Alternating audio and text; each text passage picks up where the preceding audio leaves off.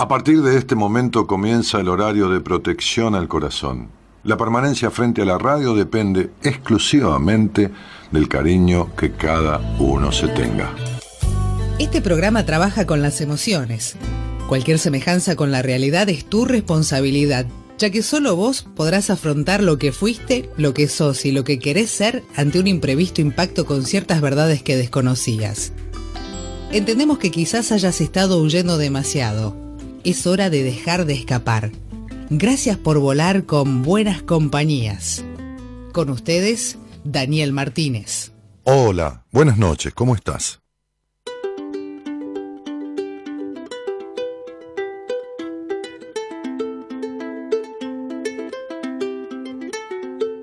Tuve la sensación del mundo entre las manos, la sensación de perderlo en un segundo. Tuve la sensación de estar acorralado, la sensación de sacarme una mochila de piedra.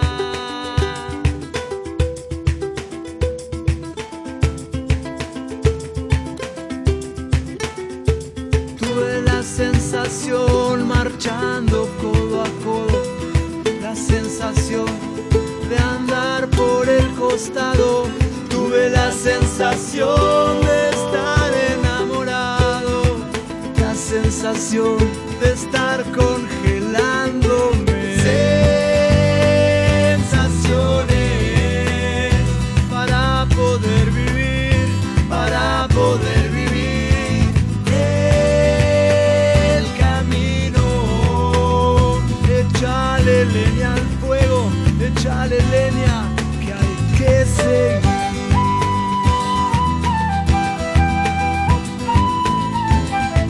Échale leña que hay que seguir, dice Arbolito. Dale, dale, a ver.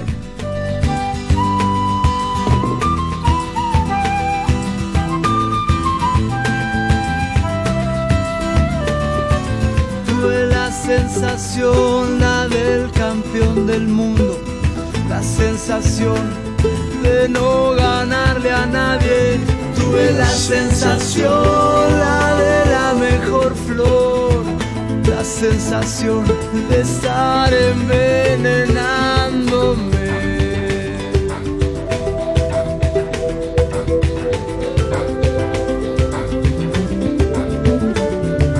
Tuve la sensación de ser el más mimado, la sensación de ser insoportable. Tuve la sensación, la muerte tan cerquita, respirar profundo, la vida en todos lados. Hay un saludo que dice, hola cielito. Para mí que no es para mí, ¿eh? para mí que es para Gonzi. Para poder vivir, para poder vivir. No dice no. Buenas noches, señores, vamos, vamos. Echale leña al fuego, echale leña, que hay que seguir. Arbolito dice, echale leña, ¿no? Justito, arbolito. Echale leña que hay que seguir. Eh, no, Tuve no. la sensación de ser abierto y puro, Abierto y puro. de la, La coraza, de estar petrificado. Tuve la sensación del culo acomodado.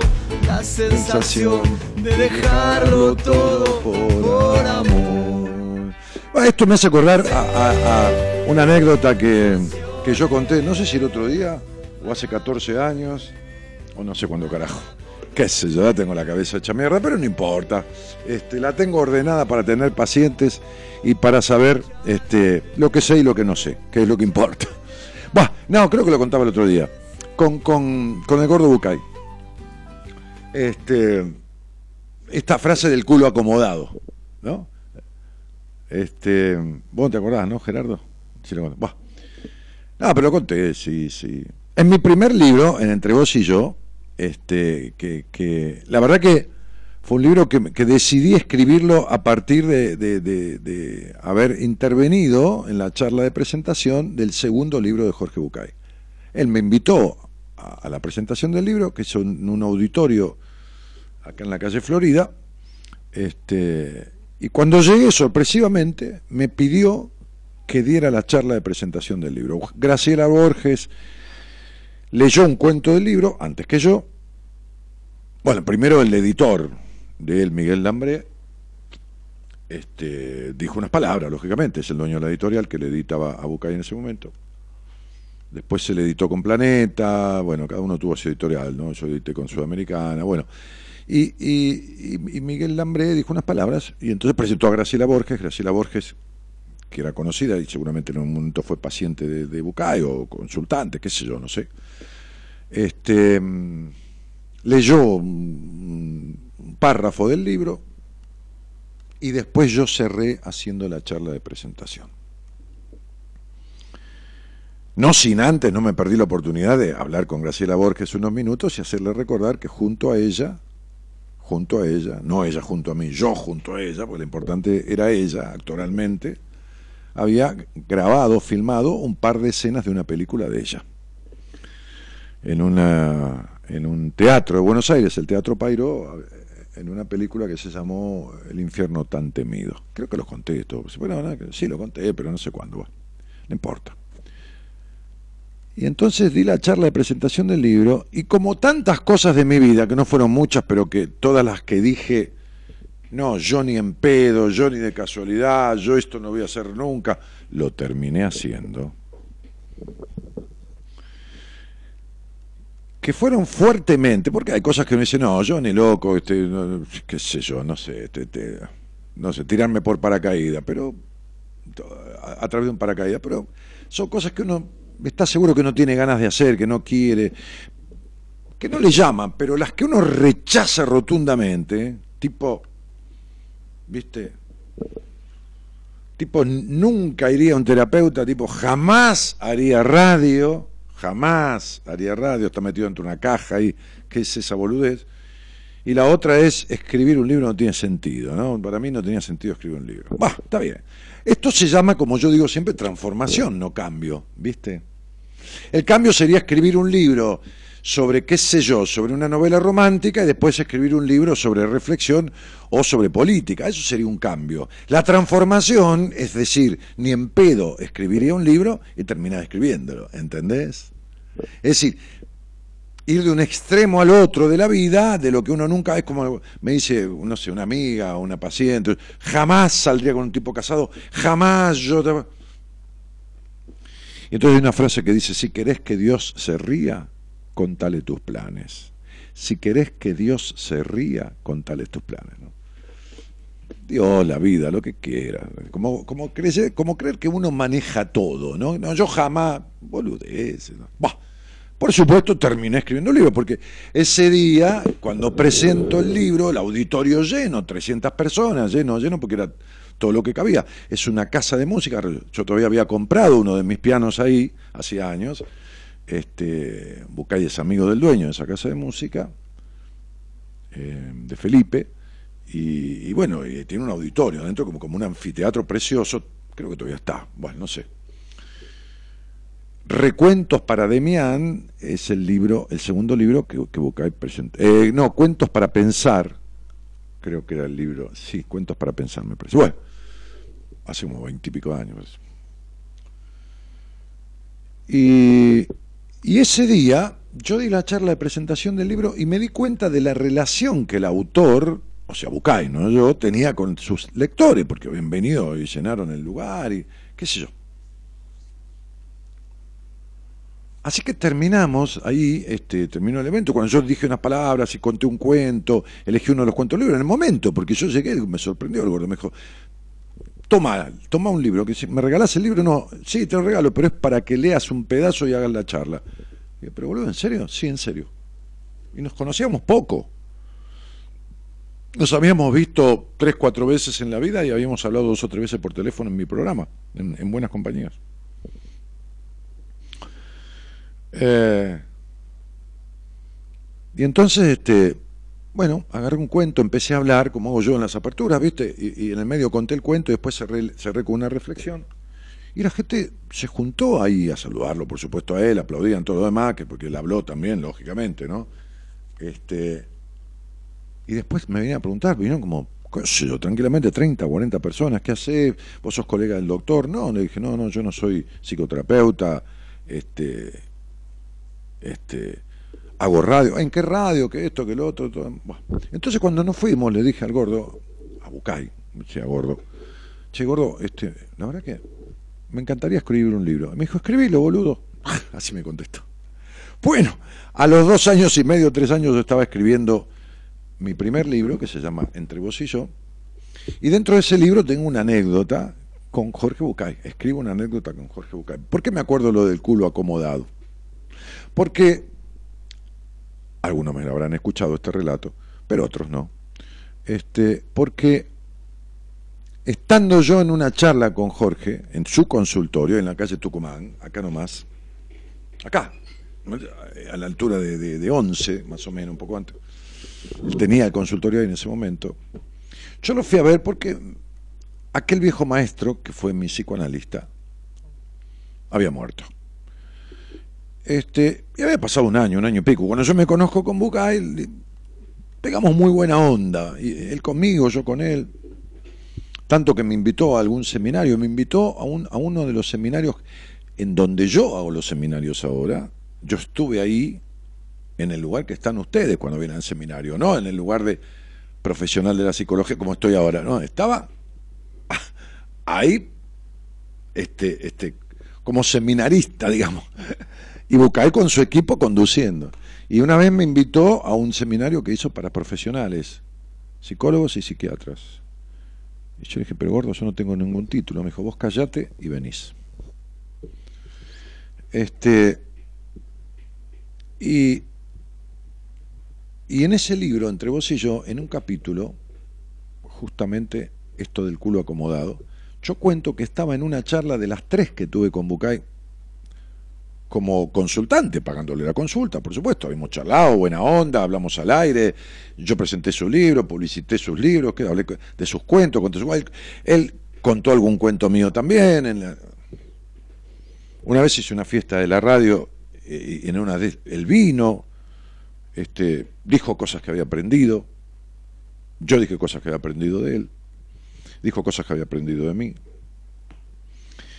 Y, y todos aprendemos de todos. Y ese día yo estaba planteándole un tema a él, porque yo le dije, gordo, quiero verme con vos, porque yo hice terapia algunos años y con un tipo bárbaro, pero el tipo murió, y quiero ver cómo estoy, quiero hacerme un chequeo, le dije.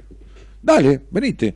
Habla con mi, con mi secretaria, como yo te diría, anda a ver a Marita, porque, porque Edith, la secretaria de él, una divina, este, este, bueno, le manejaba los turnos, todo, como tiene que ser, uno a veces no, no puede con todo. Y bueno, hablé con Edith, este, me dio un turno, lo fui a ver.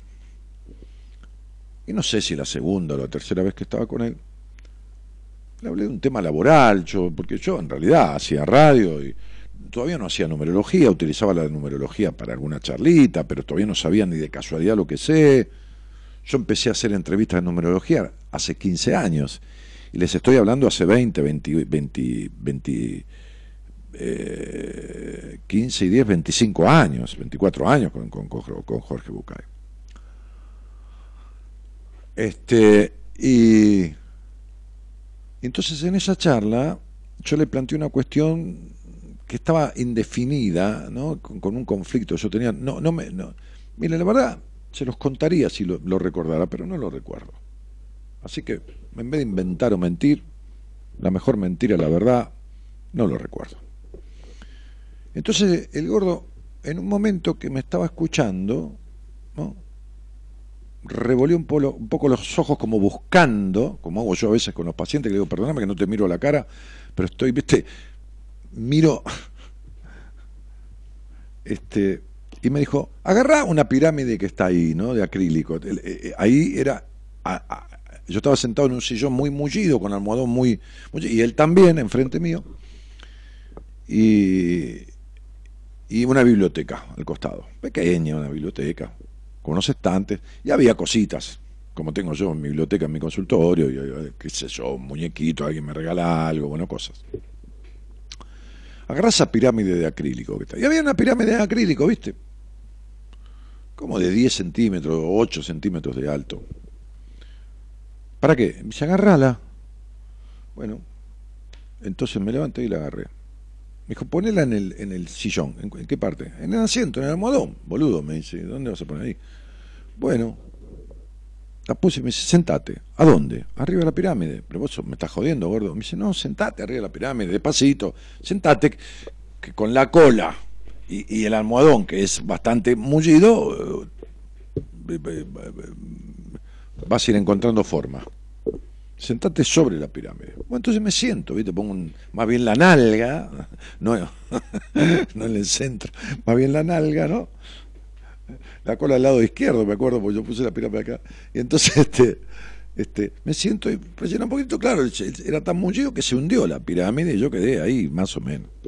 Entonces, seguimos, me dice, bueno, ¿qué me estabas diciendo? Entonces, le sigo hablando, ¿no? Digo, este es tan pedo, pero bueno, yo hago esas cosas hoy en día, esas, técnicas que se salen de lo el pelotudo protocolo de que bueno, qué tal, como la terapia bla bla bla, ¿no?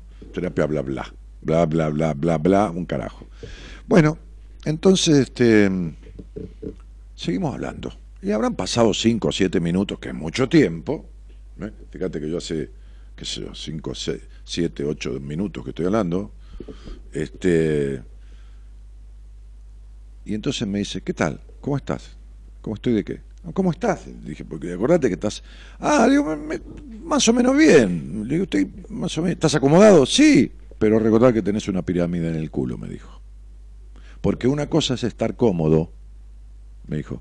Flaco, una cosa es estar cómodo y otra cosa es estar acomodado. Entonces yo te pregunto, vamos a hablar hoy al aire, hay muchos llamados que pidieron hablar desde el otro día de las sensaciones, como se llama este tema, ¿no? Este, este, sensaciones, ¿no? Que yo decía, las sensaciones son una cosa y las emociones son otras, ¿no? Eh, recién en, el WhatsApp conversaba con una chica, una, mujer, un oyente, Gonzalo manda algún mensaje o yo, hola, buenas noches por el WhatsApp, a una lista de todos los que están anotados, y por ahí contesto, le mando un mensajito por audio alguno, no puedo con todo. Y está con una foto, y está como festejando la Navidad con una foto, y digo, ¿qué es eso? En vez de cara de festejo es una cara de tristeza insoportable. Que me dice, ¿cómo sacás la ficha? ¿Qué sé yo? ¿Qué estoy que el otro? Bueno. Este, entonces digo, Entonces le dije, ah, tenés una cosa de tristeza en la cara, ¿no? Una sensación me dio de tristeza, es una sensación de su tristeza, ¿no? Bueno, me lo confirmó después. Entonces digo, ¿sabes qué pasa? Que no se puede vivir acomodado. En un momento uno tiene que estar cómodo en la vida. Yo estaba con una pareja conocida hoy en casa, mi mujer, yo, y se suscitó una situación que nos cruzamos por teléfono, que yo le digo, vení, te tomo un café. Y bueno, tienen cuestiones de celos. Y entonces están bien entre comillas, porque están acomodados los dos. Y les estuve explicando por qué carajo el que está con un celoso es celoso, idénticamente igual y en la misma proporción e intensidad que el celoso. Y mi amigo, la novia, eh, o la pareja, la, mujer, la, pareja, la novia, la novia, pues no, no viven juntos. Este, pareja ya es otra cosa. Este, él dice, no, pero yo no soy celoso, no le entra, ¿viste? Cuando no le entra la bala, Buah. tú está acomodado. Porque vos tenés que tener el espíritu para que una mina te ponga los huevos como si te hubiera picado una avispa, ¿me entendés? Eh, tenés que tener el espíritu de que te rompan las bolas todo el tiempo. Y la otra tiene que tener el espíritu necesario para estar sufriendo pensando que el otro la caga. Entonces los dos están acomodados. Le dije a la mujer de él, a la novia, cuánto te crees que duraría yo con mi mujer si me rompiera la bola con que vos, uy, que en la radio alguien te dijo, que, te, escuché hablar con una mina, me parece que estaba baboseando? ¿Cuánto crees que me dura a mí? Un minuto y medio de reloj, más o menos, pero aunque la ame, ¿eh? Chao, listo, le, hizo un clic la cabeza, le cambió, chao, hasta luego. Así. Yo me casé con esa. Si esa deja de ser esa,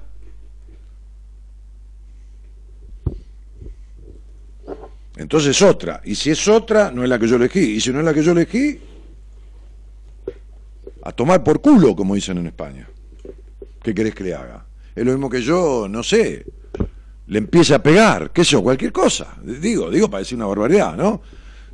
Dejo de ser el que era. Y si se queda, y si se queda, está tan enferma como yo. Entonces digo, lo que veo yo además de mucha vida desperdiciada, además de mucha energía de mierda gastada en la espera, en la desazón, en la decepción, en la reputísima madre que lo parió, menos en lo que la vida consiste, que es, no te digo que uno no se vaya a poner triste, lógico, más vale, no te digo que uno vaya, pero vivir acomodado, con una pirámide en el culo, pudiendo estar sentado la mayoría del tiempo cómodamente, la mayoría, hay momentos en que no. Eso es ser absoluta y totalmente perverso con uno mismo. Perverso con uno mismo. Eso es buscar el sufrimiento. Por supuesto que yo le expliqué a la mujer de mi amigo estas cuestiones y le dije de dónde venían, de donde ella ni sabía que venían. Y por supuesto que se puso a llorar. Primero le pregunté si quería que le explicara.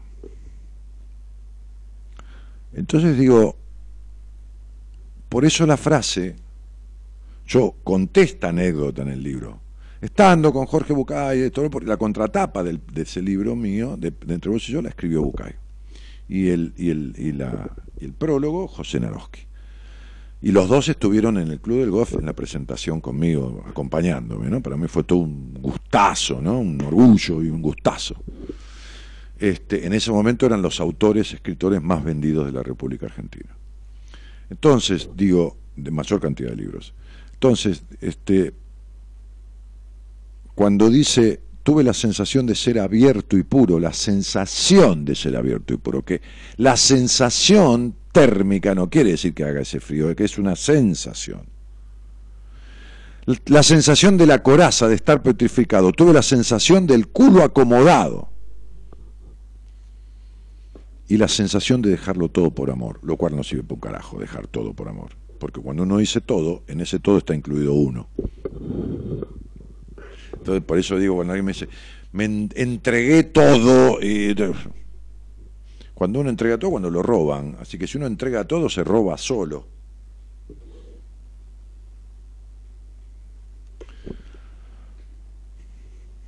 Me explico, ¿no?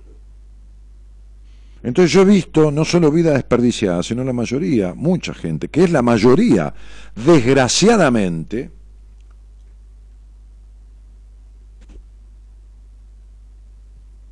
desafortunadamente, viviendo acomodado en vez de cómodo. Recibí muchísimos mensajes, yo agradezco mucho a algunos que ya están escuchando, gente que no veo hace años, que no me hablo hace, hace tiempo, de Estados Unidos, de, de, de, diferentes provincias, de, de, España, de, de, qué sé yo, de gente que he atendido. Y, y si bien a mí me agrada y me resulta cordial y me resulta placentero y yo también saludo a mis pacientes y me bueno estamos en tránsito estamos juntos pero que gente de, de, de, de qué sé yo de, dos años atrás de, tres años atrás no este me escriba desde me diga este feliz navidad aunque parezca trillado los quiero a mí y a mi mujer porque mi mujer le hizo a ella una una este, lectura de registros y, estuvo dos o tres veces con ella, una lectura de registros y dos sesiones más de seguimiento sobre, sobre lo que habían concluido en esa lectura. ¿no? Los quiero y no me va a alcanzar la vida para agradecerles por haberme ayudado a mejorar la calidad de vida que llevaba. ¿no? Bueno, y así, bueno, que son un montón de cosas. Hola Danito, que tengas una hermosa noche. Bueno, gente de, de, gente que nunca fue paciente mía y que, que, me envió a un familiar, a un sobrino. Eh,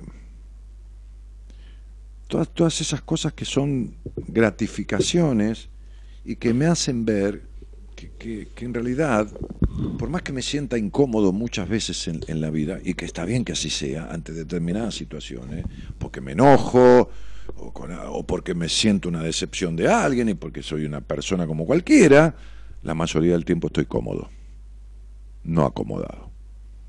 La mayoría del tiempo estoy cómodo, no acomodado y mucho menos incómodo.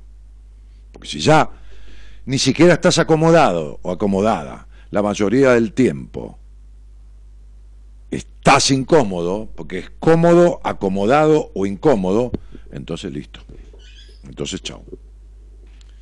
Bueno, en fin, nada. cosas que, uno dice. Este, muchísimas gracias por estar del otro lado. Este, muchísima gente en línea escribiendo, y muchísima gente que no sé cuántos, porque no se sabe este, alrededor del mundo escuchando. Pero este, me, me place mucho compartir lo que sé, como hicieron otros y siguen haciendo, compartir lo que saben conmigo. He aprendido mucho de muchos, mucho más que de mí mismo y mucho más que lo que estudié. Lo aprendí de otros. Este, nadie puede todo en soledad, ni de casualidad, este, y, está, y está bueno la sana interdependencia, ¿no? la, la interrelación y la interdependencia. ¿no? Entonces, digo, me, da mucho placer el, el, quitar, el, acompañar a personas, quitar, eh, quitarse su acomodamiento, ¿no? Como, y, y, y, otorgarles el mérito que tienen, ¿no? Fíjese que yo le contestaba a esta chica, a esta mujer, ma, madre. Tiene cariño grande, recién abro el teléfono, así que después le paso el mensaje a Gaby, le mando copia de pantalla, ya la saqué. Vos tenés mucho mérito, pusiste los ovarios este, y la cabeza, todo junto, que mucha gente no pone, y vos escuchás la radio o escuchabas y sabés que es así. Así que, bueno, entre todos hicimos este logro tuyo. Y logro nuestro también, que es concretar un objetivo de, hacer lo que nos gusta y, que el otro logre lo suyo. ¿no? Eso le decía.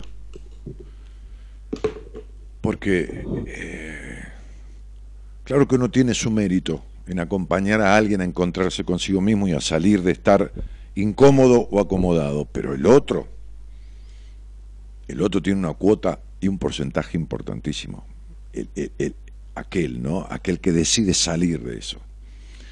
Así que, en fin, este, yo creo que el agradecer, que no es lo mismo que la gratitud, ¿eh? dar las gracias no es lo mismo que, que la gratitud, porque la gratitud es, es, es una, una, virtud, como digo siempre, que tiene mala prensa. ¿eh? Dar las gracias, gratitud es otra cosa, ¿no? Es, otra cosa. Eh, es un reconocimiento interno, un, no un dar las gracias, sino un agradecimiento. La, gratitud es algo gratificante, ¿no? Grato, gratificante. Este, y, y, se, y, va más allá de lo protocolar. El dar las gracias es una cortesía, la gratitud es una sensación, una emoción o una sensación. Bueno, yo le voy a pedir a mi, a mi queridísimo productor que, que, que, conversa mucho con las señoritas, sí, ya sabemos. Reiteramos esto para que se cuiden porque me parece que el tipo es un, voy a decir un término moderno, es un picaflor, me parece término moderno que se me ocurrió ahora. Le pedí si me hace un mate, si quieren tomarse un mate del otro lado, y vamos a charlotear un poco con quien quiera hablar conmigo de esas sensaciones o situaciones de acomodamiento, de comodidad, qué sé yo, de lo, que estamos hablando, de incomodidad, ¿no? Que te tiene incómodo, incómoda, incómode. Ay, Dios santo, no sabemos hablar el lenguaje original y queremos inventar un lenguaje nuevo. La gente, si yo tuviera que hablar con cada uno de los que propician el lenguaje inclusivo, les puedo asegurar que les haría mostrar lo excluyente que son consigo mismos, que no están incluidos en ciertos aspectos de la vida que son fundamentales. Por eso, el, inconsciente, el lenguaje no es inocente y el inconsciente colectivo no acuña cosas de casualidad. Cuando uno dice el lenguaje inclusivo es porque me siento excluido.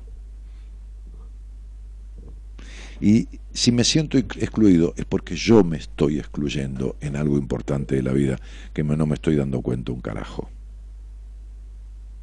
Entonces me decía esta mujer hoy, novia de mi amigo, y me encuentro con un tipo que me produce estos celos. No, no te produce nada, flaca. Estás en pedo.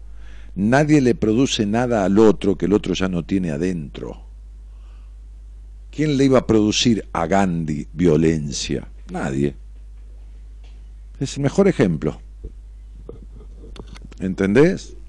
El mejor ejemplo.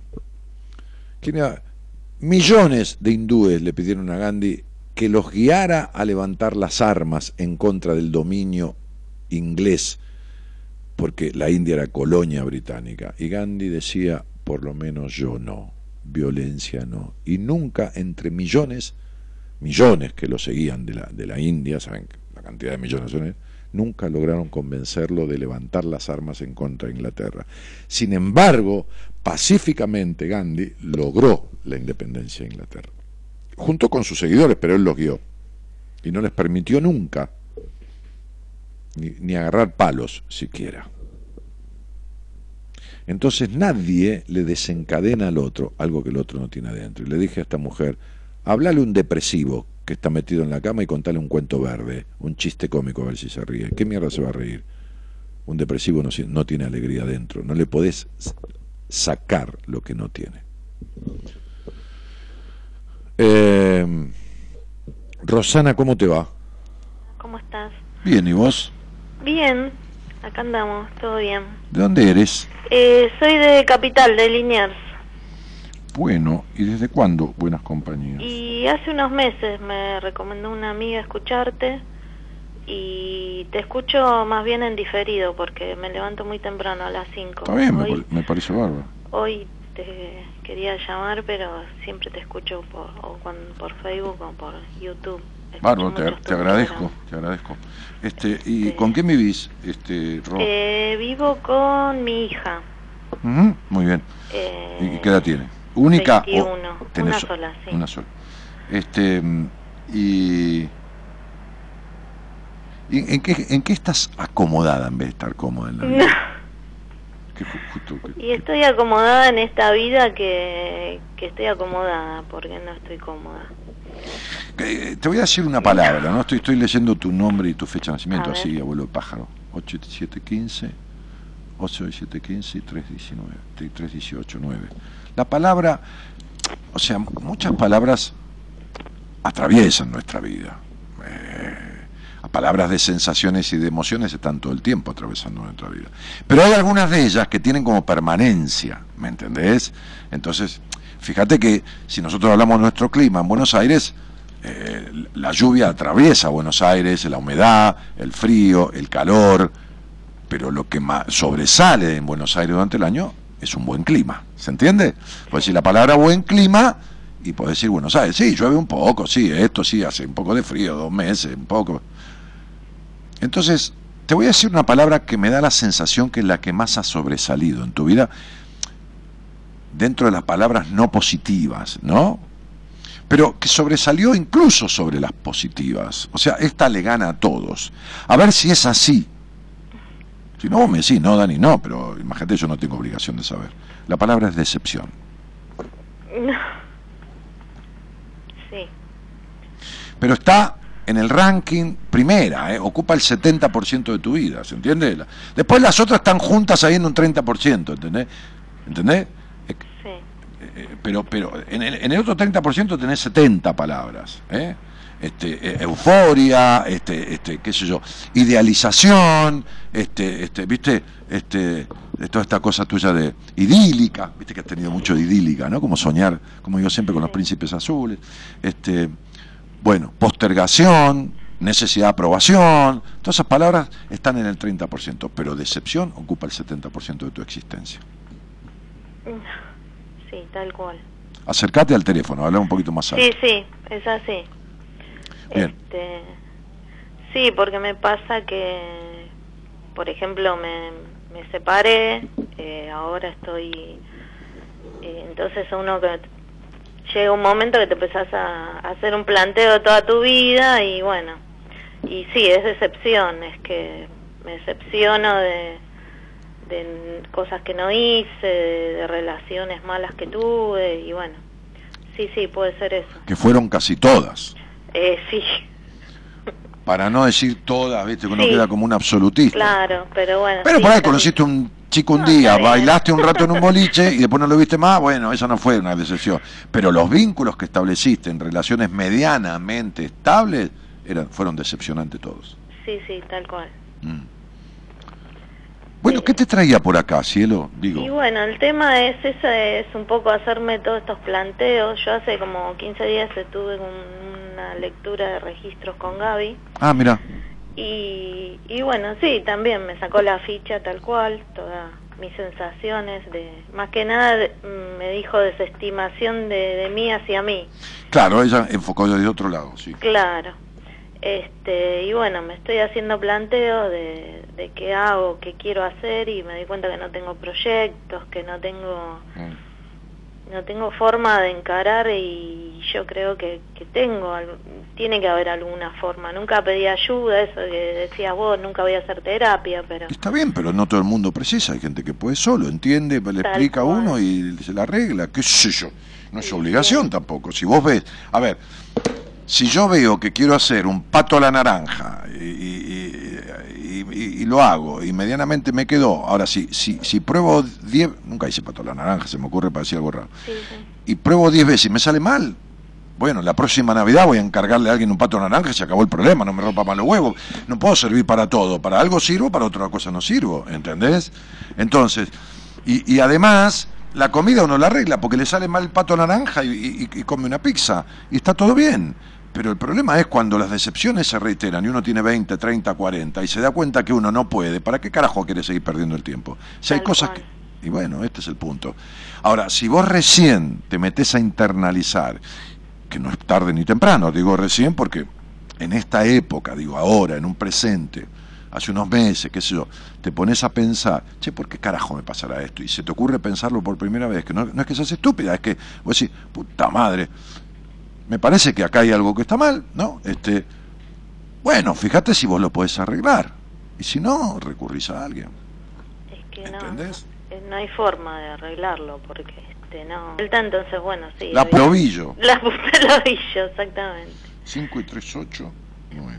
Si vos seguís hablando, que yo estoy haciendo una Que siempre estuve con situaciones en mi vida y bueno, ahora que es como que ya algunas ya se terminaron o o se superaron, es como que me estoy tratando de ocupar de mí y, no sé cómo, ¿no?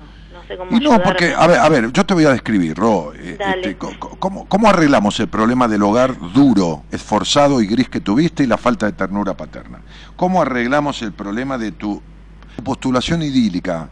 ¿Y por qué lo idílico? Y porque a una nena, digo, si no varios emotivos, afectivos, qué sé yo, este, este, lo único que le queda es fantasear con un hogar con, con, con, chicos y, olor a pan y un florero con flores blancas y un mantel blanco, ¿entendés? Y un príncipe y un joven esbelto. Que... Entonces digo, eh, le queda la fantasía justamente para producirse las putas decepciones y volver a establecer el, el, el conflicto que nunca se solucionó. Sería, mira, papá, cuando yo sea grande y pueda arreglar este quilombo, voy a buscar la manera de seguir decepcionándome como me decepcioné de vos. Porque el mandato que me instituiste, esto desde tu inconsciente, no es que vos lo hayas razonado, no porque seas boluda, porque yo tampoco hubiera podido, eh, ninguno, esa semejante conclusión. Este, este, eh, eh, el mandato tuyo es serás carente de ternura o de sana protección de un tipo, o esto porque yo no te estoy dando esto que a vos te falta, por lo que fuera, porque soy un duro, porque soy un boludo, porque me morí, por lo que fuera. Buah, entonces ese es el mandato. Entonces vos vas a buscar repetirlo. Pero no, Daniel, ¿qué me estás diciendo? ¿Estás loco? ¿Cómo voy a buscar repetirlo? Sí, vas a encontrarte en esta cosa que es muy loca y que es difícil de explicar, pero vamos a llamarle ley de atracción, no la del libro del secreto, que es una boludez, este, sino como una cosa de que hasta que no sanes esa primera gran decepción, se repetirán todas las decepciones que hagan falta. Sería, mire Martínez, hasta que no aprenda la tabla del 2, yo no lo voy a probar, decía la maestra, ¿no? Suponete, qué sé yo, no, no me pasó eso, me pasaron otras cosas en el colegio, pero no eso este, otras cosas no supe. Pero, ¿entendés? Sería, tres previas, repite. No, pero repite. ¿Por qué, te, ¿Por qué te hacen repetir el grado? Porque no aprendiste lo que tenías que aprender. Entonces, ¿por qué te hace repetir la decepción? Entonces, a todas las personas les resulta muy fácil razonar y aceptar lo pragmático, lo concreto. Te vuelve, vas a repetir tercer año. ¿Por qué? Y porque tenés cuatro materias y no las diste en marzo, listo, chao. Entonces, claro, claro, el reglamento dice son cuatro. Este, no, te vas suspendido, porque, porque tenés 25 amonestaciones, claro. 10 y 15 son 25, claro. Ahora, cuando vos le decís, se van a repetir, toda, ¿y por qué? ¿Y por qué voy a elegir? Entonces me, decía, pero yo no, me decía un amigo mío, pero yo no, yo no elijo, yo salgo a bailar, boludo, me dice, y voy a bailar rock, y yo no sé si la mina es celosa o no, boludo, me dice, ¿cómo la voy a elegir? Pero vos sos tarado, le digo, ¿no entendés esto? Porque hasta que no arregles el problema de que tu vieja eligió a tu hermano, boludo, y no te eligió a vos, vas a seguir eligiendo minas celosas para sentirte elegido. Y los celos de la mina no son elección, es un abandono, boludo. Cuando te cela te abandono, porque no te deja vivir en libertad, en sana y coherente libertad. Cuando te cena te reprime, la mina, el tipo, el tipo, la mina, es lo mismo. Este es el ejemplo de un amigo mío. Entonces dice, vos sos boludo, me hace voy a elegir una celosa. Yo qué sé que es celosa. Entonces, el tipo deja de tener una relación con una mujer y cuando a los seis meses o al año arranca con otra, la otra sigue siendo celosa igual. Y se le repite. ¿Y cómo no se le va a repetir si nunca arregló lo que tiene que arreglar? El celoso es él. Entonces, ¿qué te dijo Gaby, entre otras cosas? Que vos no te das el valor, que tenés baja confianza en vos, esto y lo otro. Entonces, la primera que se traiciona sos vos. La primera decepción es tuya con vos misma. Por eso tenés los enojos que tenés. Y por eso los caprichos, como si fueras una nena. Y por eso la melancolía, esa puta melancolía. ¿Entendés? Sí, tal cual. Que vivís de duelo. Entonces digo, eh, ¿viste? E, es así, repito lo que muchas veces digo, ¿no? Es decir, el Señor con el que vos salís, digo, o saliste o vas a salir eh, dentro de un año, no está en este mundo para darte lo que tu papá no te dio, o lo mismo que tu papá te dio si fue el mejor del mundo, porque era tu papá, el Señor ese, no tu macho, o tu hombre, o tu marido, era tu papá. El papá no es un hombre, es papá. Entonces, si te dio todo, el tipo que viene no es tu papá, es un hombre y vos sos una mujer. No está para cumplirte los caprichos. Y si tu papá no te dio ternura y protección y un carajo, el tipo que viene no viene a ser tu papá. Entonces vos, que no tuviste eso, además de elegir para la mierda hasta que no cures esta cuestión, hasta que no lo sanes, vas a vivir caprichosamente y discutidoramente, porque viste, yo no me pongo a discutir con vos ni en pedo, ¿eh? en donde te pones a discutir conmigo, te digo, negrita, no te enojas, mira, tengo que hacer, tengo que ir al baño. No me puedo, porque vos podés estar discutiendo seis horas seguidas. Y al pedo, ¿eh? ¿Sabes por qué, Ro? ¿Por qué? A ver. Porque no se puede discutir con el inconsciente del otro. Boluda, vos discutís con lo que el otro no se da cuenta que tiene. Con el inconsciente estás discutiendo. Cuando una persona no acepta lo que le pasa, no se puede discutir. Porque le estás discutiendo el inconsciente del otro que todavía no se le hizo consciente. Entonces cuando vos estás con un tipo, y cuidado, porque vos sos de la clase de mujeres, que equilibrio en el hombre con el que está, no tuvo nunca. O psicópata o un boludo aniñado. Al medio, en mediano equilibrio, ni en pedo. Psicópata, perverso, maltratante, de puta, de esto, encerrándote o golpeándote. O el boludo aniñado que se te cuelga de la teta y es lo mismo que te abandone porque no hay hombre. Eso es lo que has tenido. Sí, tal cual. Pero lógico, mi vida. ¿A qué te dedicas vos? ¿Qué haces? No, soy oficinista. ¿No qué? Sos oficinista, tu trabajo. Yo trabajé también en una oficina, estudiaba Derecho en la, en la municipalidad. En la, en, la, en, la, en la Universidad de Morón, estudiaba abogacía y, trabajaba en una oficina, en una dependencia municipal. Tenía 18 años para ganarme la guita, para ir a la facultad, ganarme, comprarme mis libros, qué sé yo. Mi papá me decía, yo te banco. La... No, no, ni en pedo, me gusta tener mi plata. Así que sos oficinista. No se puede sentar cualquiera que no sabe un carajo y se hace, ¿entendés lo tuyo? Sí, aparte que sí, tengo que resolver ese tema antes de meterme en otra relación porque va a ser eh, para, para atraer a otro... Pero te lo, te lo explico como si... a ver, suponete que vos me ves que voy a freír un huevo con cáscara y todo. O sea, no lo rompo el huevo, no lo parto. Lo pongo, lo pongo en el sartén, pongo el aceite y lo pongo con cáscara, ¿no? Vos, que tampoco sos la gran cocinera, este, me mirás y me decís, ¿estás en pedo? ¿Cómo? Y va a reventar el huevo. O sea, va a entrar el calor, va a reventar el huevo. Como, o, poco quiero poner el huevo al microondas, ¿viste? ¿Entendés? Sí. Imagínate, revienta todo por la mierda, se llena el microondas de yema, de todo, de clara. Ya lo hice, ahora queda tranquilo que no sé por qué lo hice. Entonces me dice, Daniel, ¿sos boludo? ¿Qué te pasa? Entonces yo te digo a vos, porque vos sabés, sabés de huevo y sabés de microondas y sabés, y yo ponele, soy ignorante respecto a eso, no tengo obligación de saber. Entonces vos me avisás. Entonces yo, que sé de lo mío, te digo, te doy cinco años de ventaja y para que salgas con cuatro tipos por año, uno por trimestre. Cinco años de ventaja. Y te doy el doble de plata de todo lo que haya gastado él en salidas con vos. Comida, bebida, cine, lo que sea. Si uno tiene durante meses coherencia que no tuvo ninguno hasta ahora en tu vida. Vas a repetir con los 60 tipos de los 5 años la misma historia. Y, así como vos me dirías del huevo que, va a reventar dentro del microondas, pero porque vos sabés lo tuyo, yo sé de lo mío, ¿entendés? Porque tenés, a pesar de que tenés vos de nena de 25, tenés 50 años, 43, ¿no? 52. 52, perdón.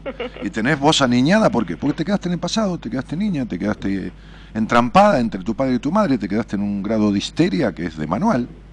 Si vos entras a la página y, tenés y, adquirís este, a la editorial el libro Mujer Plena, lees los tips de la histeria y vos tenés, creo que son 20, tenés 19. Melancolía, capricho, discusión, ensoñación, idealización, ¿entendés? Demanda, este, todo eso. Enojos, muchos. ¿Entendés, Ro? Entiendo. Bien. Entonces, a ver, no resolviendo esto, estás desperdiciada en el mejor sentido de la palabra emocionalmente y desperdiciada materialmente también, porque desde lo laboral, comercial, serías apta para un montón de cosas, pero tenés otro extremo dentro de las capacidades que trajiste a esta vida que tiene que ver con lo, con lo lo intuitivo, lo perceptivo en áreas de la salud, sea la salud emocional o sea la salud física. Lo que pasa es que tus capacidades naturales no se han desarrollado porque están tapadas por el resentimiento.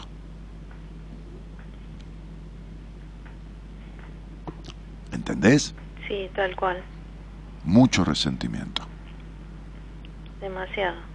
Sí, pero esto no, eh, no jodas porque el resentimiento cuando se acumula es como una gota que pega en la baldosa, ¿viste? Abrir la canilla hace una gota. A los 10 años te hizo un agujero de 3 metros, ¿entendés? Y el resentimiento termina en rencor, y el rencor termina en tumor. Sí, ya tuvo un tumor. ¿En qué, ¿en qué teta? En la derecha. Es el padre. Fíjate que yo no soy adivino. No. No, no, no, no, no. El que cree el otro, o este tipo sabino, no, no, no, se equivocan mucho. No, no, no.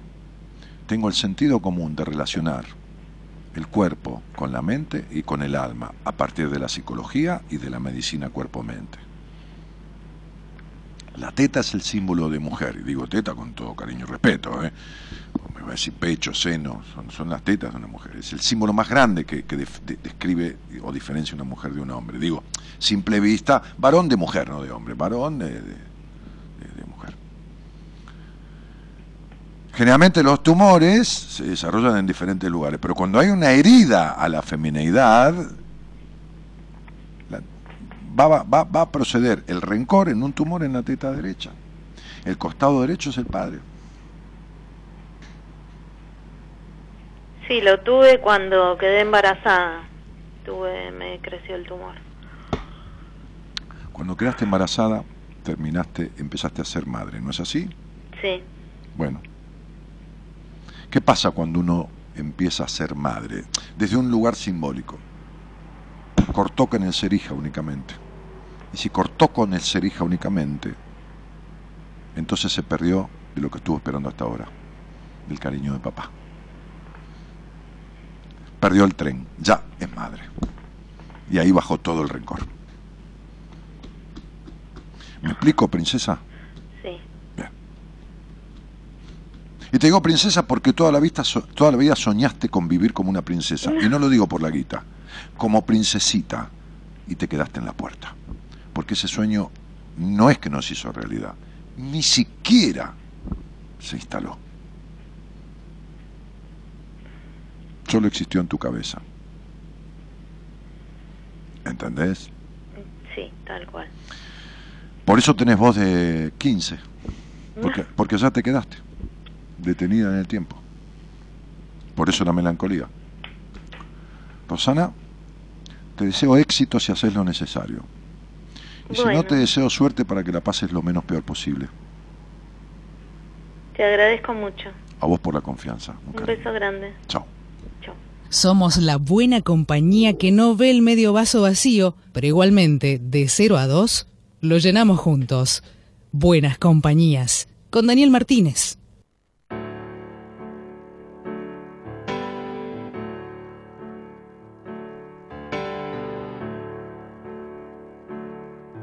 Aunque empiece la mañana con el cielo en la pared, aunque tenga por delante tantas cosas por hacer aunque el día me sonríe y ya no vuelva a llover, en mí crece un sentimiento que no puedo detener.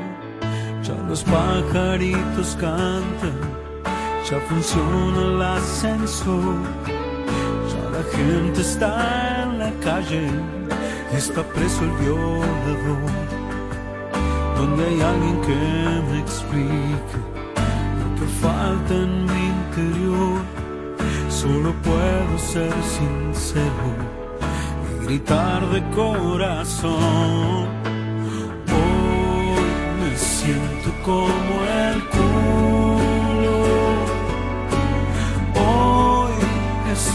Fuerte que yo. Vamos, vamos, dale masa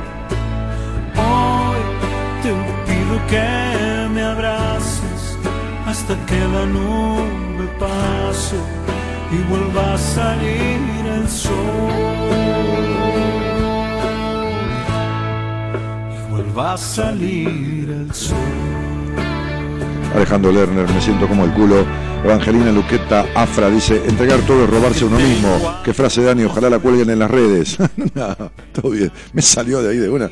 Es para tratar de explicarme lo que quiero decir no armé ninguna frase, salió, vos la recataste, estaba, mirándolo, tan, está, buena, qué sé yo. Entregar todo es robarse uno mismo. Claro, viste, bueno dice, entrega todo, ¿viste? Un ladrón te apunta tipo, entrega todo, ¿viste? Uno saca todo, te que le peguen un tiro, entrega todo, porque te están robando. Si a uno nadie lo roba y entrega todo, se está robando uno mismo. Se me ocurrió esa imagen, ¿entendés? Está buena como imagen, sí. Este, tampoco para que pase por las redes. Eh, el termojuego con la el termojuego con la camisa dice dale tomamos mate ah sí tenés razón el termo eh, hola Dani feliz navidad dice la gringa EJR hay cientos de personas hay muchísima gente más que nunca este, colgada digo este posteando no yo una vez le hice un pato a una novia que tenía Dani era un pato a la media naranja perdón muy malo qué pibe Hola gente del grupo, buenas noches, saludan ahí. Bueno, eh, ¿estamos en vivo? Sí, estamos en vivo. Este. Ah, ah, ah, bueno, están como locos ahí. Oh, no, hubo más de 260 personas escribiendo. hubo, llegó a 280, ¿no? 283, sí. Una cosa. 283 personas escribiendo al mismo tiempo, metidos adentro del chat aunque no escribió, me están metiendo. Dani, envié WhatsApp, dice Lourdes Zamora. Iba a comentar lo mismo, Lau, lo que me reí con los videos. Y bueno, eh, para tener una entrevista, no, eso lo puso Gonzalo. Qué lindo estás, Dani, qué buena te queda esa camisa de jeans. Sí, Cuánta energía, qué ritmo. Mauricio Schenker dice, Dani, ¿cómo va? Esa camisa muy Mick Jagger, un abrazo grande. Sí. Beatriz Inés Díaz dice, a todos hoy es récord de oyentes, qué bueno Dani, gracias. Isa Calvimonte dice, los encontré. Isa, ¿cómo estás? Bueno, bienvenida Isa, nos encontraste, nos descubriste, con las manos en la masa. Este, Claudio Solinger dice, y acá te venís con el cuento. Y acá te venís con el cuento. Ah, algún cuento. De... Sí, pero que no coma porque se la mancha y pobre Gaby tiene que tener harina de arroz en la... Ah, sí, me manché la camisa ayer cenando en la cena de noche buena. ¿Puedo ir a comer a tu casa? Dice Cristina. No, no, no. Marianela Mercedes Hijones, este lugar ya lo dijo Daniel, no es para conversaciones, por favor respete. bueno. Eh, Estela Mari dice, Dios santo, no me dejan un lugar para que lea. Siempre dije que nunca iba a vivir en Estados Unidos. Gracias a ustedes por guiarme para estar cómoda en la vida de una puta vez. Los quiero, te extraño, a veces. Muy contenta con mi terapeuta, Belén Medina. Belu, querida. Sí, siempre dijiste que no ibas a vivir en Estados Unidos, estás viviendo en Estados Unidos. Y hicimos un laburo juntos y estás haciendo después de la, de la entrevista con mi mujer un seguimiento con ella de lo que surgió en la entrevista. Y están haciendo un muy buen laburo, porque lo que pasó el otro día en tu vida, este, eh, no, no, lo logré yo con vos, lo logró Gaby. Me parece extraordinario lo que hiciste, Belén. dale mucho valor, muchísimo. Y entendé que a veces uno no tiene cosas en la vida porque se siente excluido y no las pide y vos te sentiste excluida o no elegida por tu padre y nunca pediste lo que tu padre le daba a tu hermana. un día te sentaste, dijiste, porque vos, el otro te dijo, bueno, qué sé yo, nunca me pediste nada. bueno, algunos le dan sin que pida y otros hay que pedir para que le den. ¿Entendés? Pero eso que lograste en, esas en esas este, charlas terapéuticas con, Gabriela, que es una bestia esa piba, la, intuición que tiene. Y lo digo no, no, no desde el lado, pues yo no regalo ningún elogio ¿eh? a nadie, ni a los terapeutas de mi equipo, cuando he tenido que discutir con alguno acá, o con Pablo, o con esto, o con Mora, o aparte decirles cosas, yo no regalo nada a nadie, ¿eh? porque a mí nadie me regaló nada, y no hablo de guita, ¿eh? Eso, eso no tiene que ver, no hablo de guita. Yo una vez estaba fundido, fui a ver un amigo, me dio 100 mil dólares y nunca me los pidió y me dijo, llévatelo. Y digo, ¿cómo te lo devuelvo? Nunca me lo vas a devolver. Me dijo, porque bueno, no es un tipo que tengas ganas de hacer fortuna ni nada. Así que deja, llévatelo, que lo necesitas, listo, chao. Me dijo, es una forma mía de agradecerte ciertas cosas que siempre esperé un momento de agradecerte. Y me dio en una bolsa 100 mil dólares. Ahora, el, punto es, y es cierto, eh, absolutamente, este Este, no estoy hablando de mi mujer, estoy hablando de Gabriela, no de mi esposa. No es un elogio porque sea mi esposa, me importa un carajo. yo, el primero que le digo, para mí en esto no servís, y se lo digo, en tal cosa. No, no sos buena en esto, no es para vos, eh, o, lo que fuera, ¿no? Este, o ya no es para vos tal cosa. Y, como le dije ayer en la cena de Navidad, este, de Nochebuena, que cenamos los dos juntos. ¿No? digo los dos solos como dicen ustedes, ah, vivimos con mi hija las dos solas, no, los dos juntos, solo, los solos, uno en una mesa, otro en la otra, ¿no?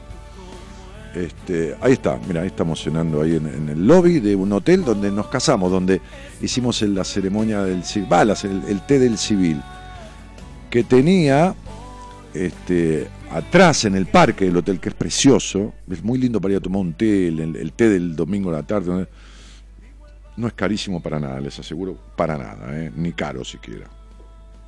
Es recontra coherente. Este, y aparte yo tengo una onda bárbara. Bueno, es un tipo que si, si no tienen onda de mierda, la gente de un restaurante, de un bar o de cualquier lugar a donde vaya, siempre pego buena onda, siempre tienen después atenciones conmigo. Y, y, nosotros comimos ahí al lado de la barra del bar, comimos una fuentecita de quesos un poquito de, cuatro o cinco clases de queso, una botella de champán, que yo llevé mi champán y pagué el descorche. Eh, me cobraron, te cobran el derecho a algunos restaurantes o, hoteles, te dejan llevar tu vino y te cobran, se llama descorche, ¿no? Este, este, que te lo cobran al valor de la botella de champán más barata que tengan o de vino más barata que tengan.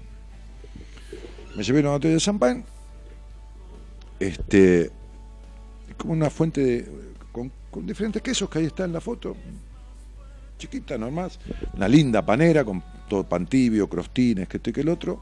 Miren el parque. El parque estaba todo arreglado. eh, eh, En ese parque nosotros estuvimos, utilizamos ese parque también cuando hicimos nuestro té del civil, que lo hicimos para unas 30 personas. Estaba todo arreglado, este, todo, con unas mesas de comidas impresionantes y postres y todo, que nada que ver.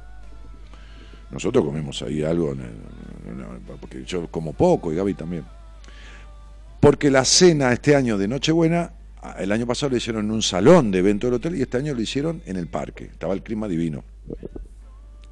Y en ese hotel para mucho personal de aviación, o sea, las empresas la alemana Lufthansa, la empresa KLM, que son compañías de aviación, bueno, importantes este, internacionalmente, los tripulantes cuando llegan a Argentina y tienen que irse a dormir, qué sé yo, para salir a otro día, o se quedan dos o tres días en el país, por lo que fuera, este, reparando un avión, paran en ese hotel. Así que la mayoría eran alemanes, esto y otro, y comieron ahí este, un show, una orquesta, nosotros estábamos ahí, un costado, ¿no? En la parte de adentro del hotel. Entonces comimos con Gaby un, platito de diferentes quesos y después ella pidió una ensaladita de, langostino que tiene cuatro o cinco langostinos grillados y hojas verdes y una, una un- bah, no me acuerdo, este, bueno, un, un- como un condimento preparado así para poner arriba. Y yo me pedí papas rotas, que son papas al horno, como pisadas, crocantes, y, y una ensalada de rúcula. Terminó la cena de Navidad. La botella de champán, pancito riquísimo de diferentes clases, después un café, este, y se acabó. No comimos postre. El mozo nos dio unas cositas dulces que estaban ahí, pero no, no, no, no, no, no, no comimos, no teníamos más ganas de comer. Pero divino el lugar y todo, y todo, divino los dos. Pasamos bárbaro. Este. Bueno, Belu, eh, yo te conocí, te lo digo ahora, te conocí, Belén, vos que decís que nunca vas a vivir en Estados Unidos, te conocí, realmente te lo digo con todo cariño y respeto, en muy mal estado, en muy mal estado emocional, en, muy mal estado, con mucha ira y, y- y todas cosas que venían de afuera llenas de ira hacia vos, y en muy mal estado. No abandones el trabajo que estás haciendo, no abandones lo que has logrado, no dejes de gratificarte por lo que has logrado hasta ahora. Porque es impensado hacía dos meses lo que estás logrando lo que has logrado. Te felicito porque te lo bancaste y te bancaste mis cagadas a pedos y te bancaste esto y te bancaste algunas sugerencias de Gabriela que te dijo vas a hacer tal cosa. Así que te felicito. Dale valor a lo que logran. Denle valor a lo que logran. Bueno. Este, Victoria Arabel dice Oli, bueno, Leonardo Bermejo, no te escucho de 2009, Leo, bienvenido, querido hermano. Este, Mar Bond dice hola Dani, volviendo a escucharte, Alicia Álvarez, feliz Navidad Dani. Saludo a todos chicos, pero hay cientos, Verónica Mercado, gracias, Lourdes Zamora, los nombro, Marta Isabel Edwards, este, eh, Nora Leiva, eh, dejé mi número, soy Florencia, te escribí por Instagram, me dijiste que te llame por acá, ya me anoté. Ahí, ya- bueno, vamos un rapidito, dale. Hoy nos quedamos un ratito más porque tengo que esperar a Héctor Estensoro, que viene de Radio Mitre y, y me tengo que reunir con él. Tenemos que tomar un café y conversar un par de cosas. Hola, buenas noches. ¿Quién está? Hola, buenas noches, Daniel. Ana, mi nombre. ¿Cómo te ¿Cómo va? estás? ¿Cómo está? Ana, ¿de dónde sos? De 3 de febrero, provincia de Buenos Aires. Caseros, ¿de qué parte? De, de- Tantos lugares Ah, Santos Lugares, sí, sí, sí. de los pagos de Ernesto Sábato y donde está la Bruta de Lourdes. Sí, sí, claro. Che, Ana, ¿y, y con quién vivís? Un placer hablar con vos. Gracias. Eh, bueno, te, te comento. Eh, bueno, estoy un poquito ansiosa espera, un poquitito, espera. Sí, pero yo te llevo. Vos, total, no vamos a hablar de nada que vos no quieras. Pero, che, cielo, No, no. ¿con quién vivís? Con mi perro. Maravilloso. Uy, yo viví tantos años con, con dos perros que tuve, o sea, uno primero, después se murió, otro después. ¿Y, y, a qué te dedicas? Ahí está, mira, ¿ves? Lo nombramos. Soy recepcionista, ahora estoy trabajando de recepcionista en, un, en una clínica, estoy por suplencias, pero bueno, estoy haciendo eso. Muy bien, está muy bien. Este, y, y, escuchás este programa desde cuándo? Eh, hace un mes que lo escucho, me lo recomendó mi amigo Mauricio, que vive en Posadas. Ajá. Y bueno, me vi todas las repeticiones y me parece que me hace falta, voy a decir una mala palabra, pero no importa. ¿Por qué una patada en el culo? Decís vos Una buena cagada a pedos. Ah, sí. Pero ¿sabes qué pasa? La otra vez... Es, es difícil, mira, en el sentido de que, a ver, Anita, eh, eh, fuiste tan poco tiempo, niña. No te escucho muy bien. Fuiste tan poco tiempo, niña. Tan poco tiempo. No sé. Creciste. Me animé, no quiero que, que pase más tiempo. El otro día me leíste.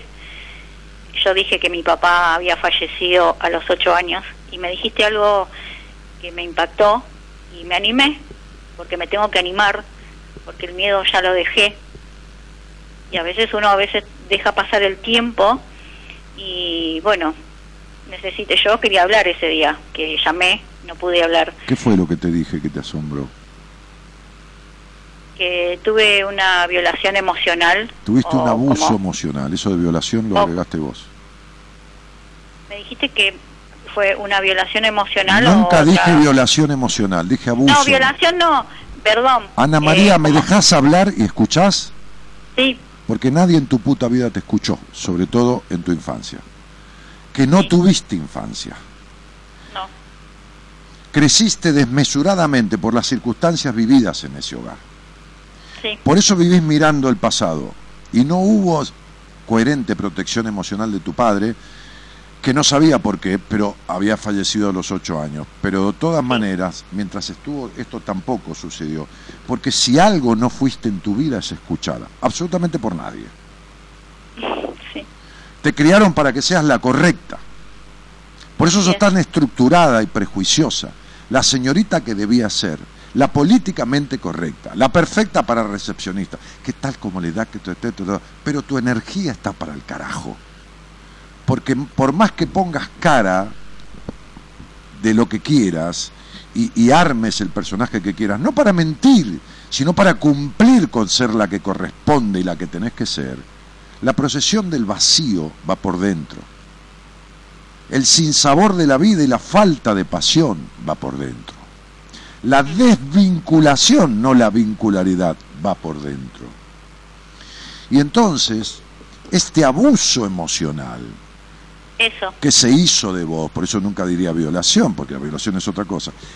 Este, abuso, este, este abuso emocional intrusionó en tu esencia de tal forma que separó a tu niña de tu adulta como si vos fueras una cáscara que siguió creciendo, pero el interior de esa cáscara, el contenido, quedó en el pasado. Y ese contenido era el niño.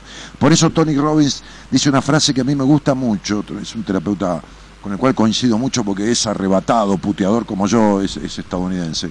Este, él dice, encuentra el niño y aparecerá el hombre. No el varón ni la mujer, el hombre, ¿no? El, ser. Encuentra el niño y aparecerá el ser.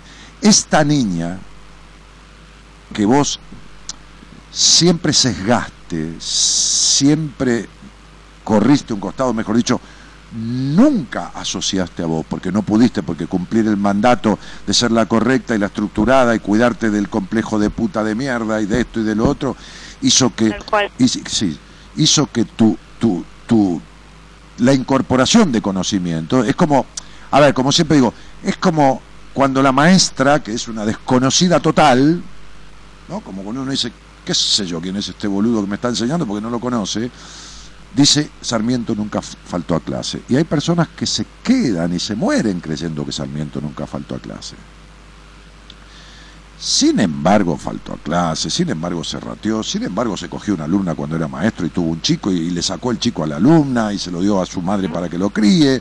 Y fue un tipo sensacional en ciertos aspectos y, y, y por iniciativas de él se lograron muchas cosas para ahí. Fue recontra honesto, pero esto de que nunca faltó a clase, lo que pasa es que el niño recibe eso de un superior, que es una maestra, a la cual ni conoce y se lo queda para toda la vida.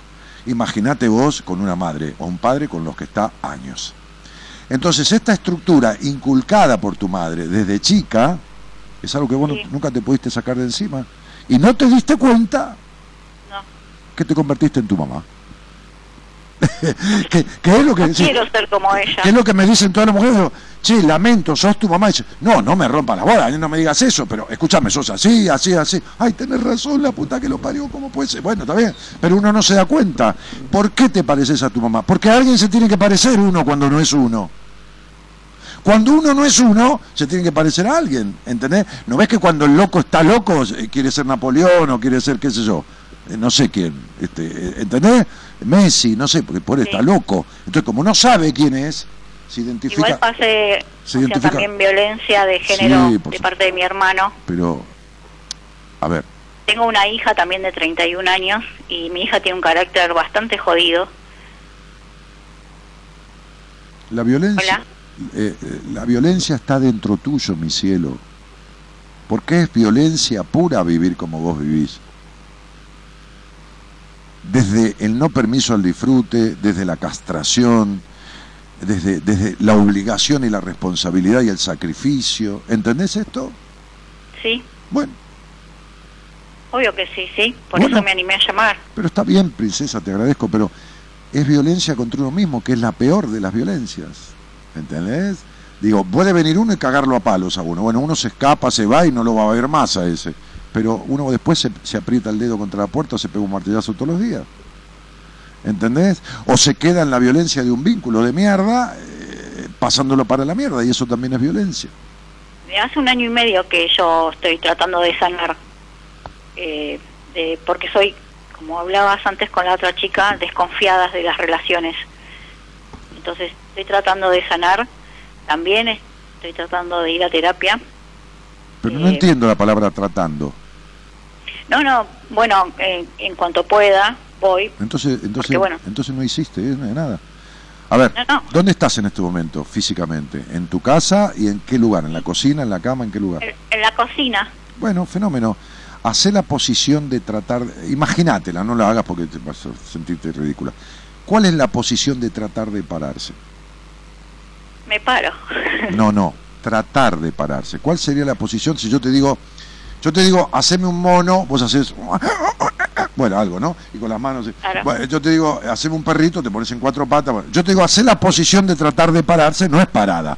Parada es parada, sentada es sentada. La posición de tratar de pararse, ¿cuál es?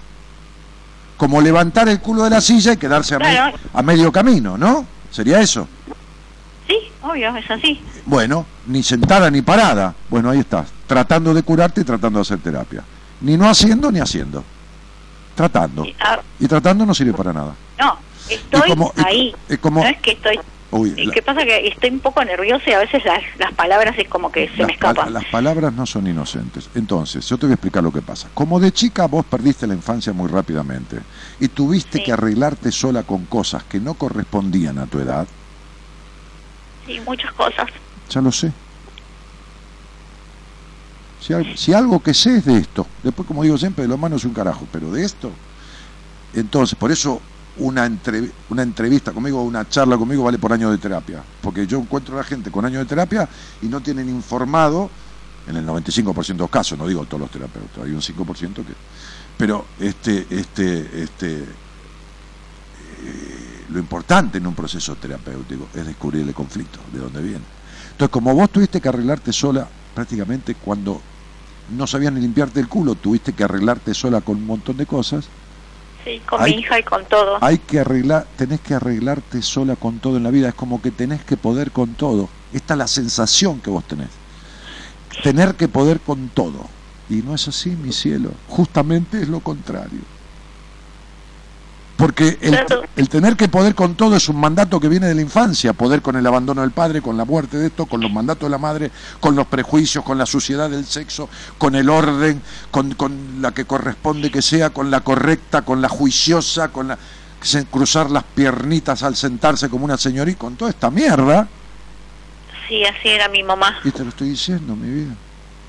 Eso es lo que me llamó la atención cuando vos, yo escribí en el chat y vos me lo dijiste y quedé impactada, no pude dormir en toda la noche. Me alegro, me alegro. Si no pudiste dormir es porque el inconsciente dice hay que pensar ya, basta y accionar, esto es lo que está diciendo el inconsciente, basta, no te voy a dejar dormir, no te voy a dejar dormir, te dice.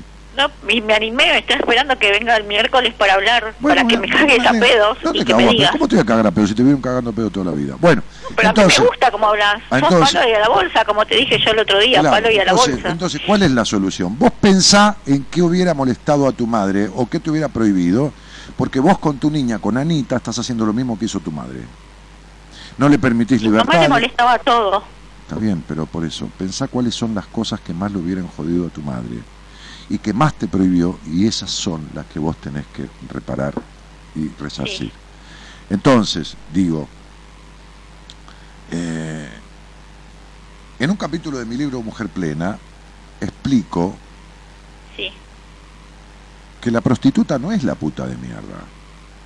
Y que la mujer que elige un hombre y tiene sexo porque disfruta, el primer día o después de pasado tres meses, y, y se da libertad que no hablo de promiscuidad, libertad en elegir y hacer y tener sexo por amor, por amor a ella, no con amor por el otro, sino por amor a ella, con respeto por su cuerpo y disfrute, tampoco es la puta de mierda. La puta de mierda no es ni la que cobra ni la que acaba, es la que ni cobra ni acaba.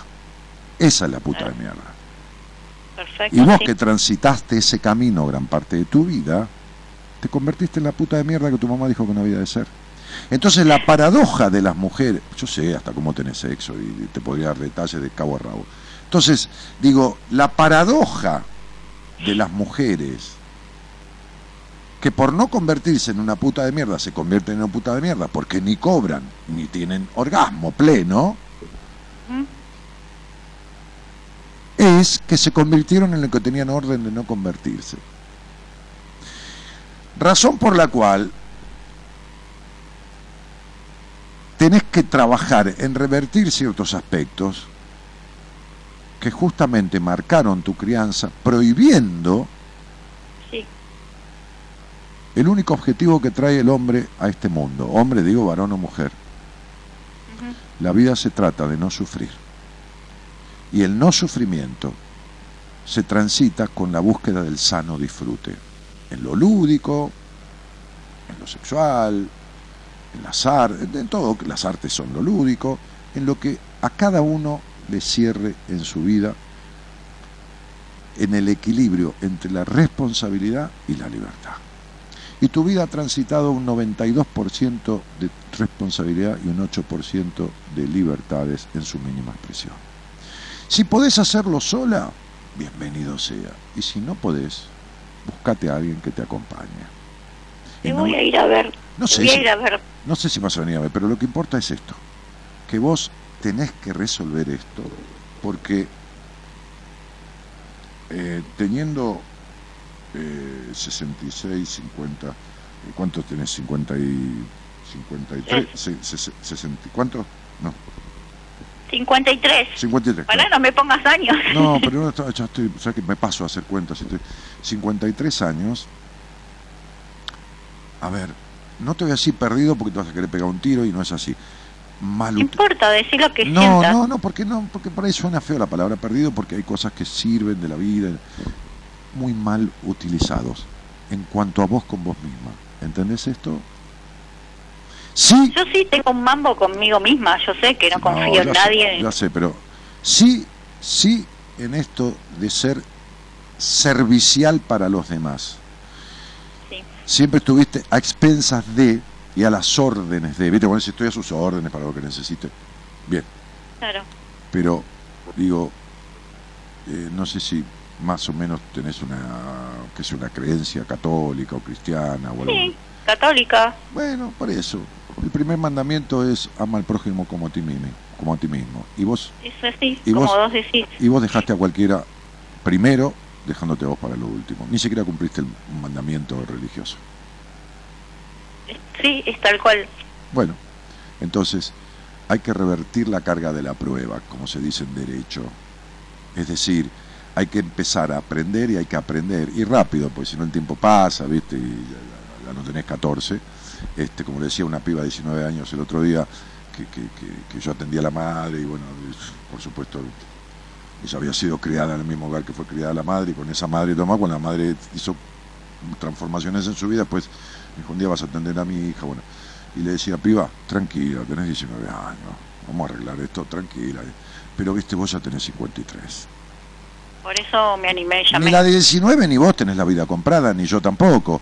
Pero de todas No. maneras, si hay una cronología lógica, vos estás en la cuarta etapa de tu vida. Y es la última, no pelotudo. Estoy tratando de sanar. Hace un año y medio que ya estoy descartando gente que no sirve, eh, que no me hace bien. Y bueno, lo que me cuesta más es confiar en el otro.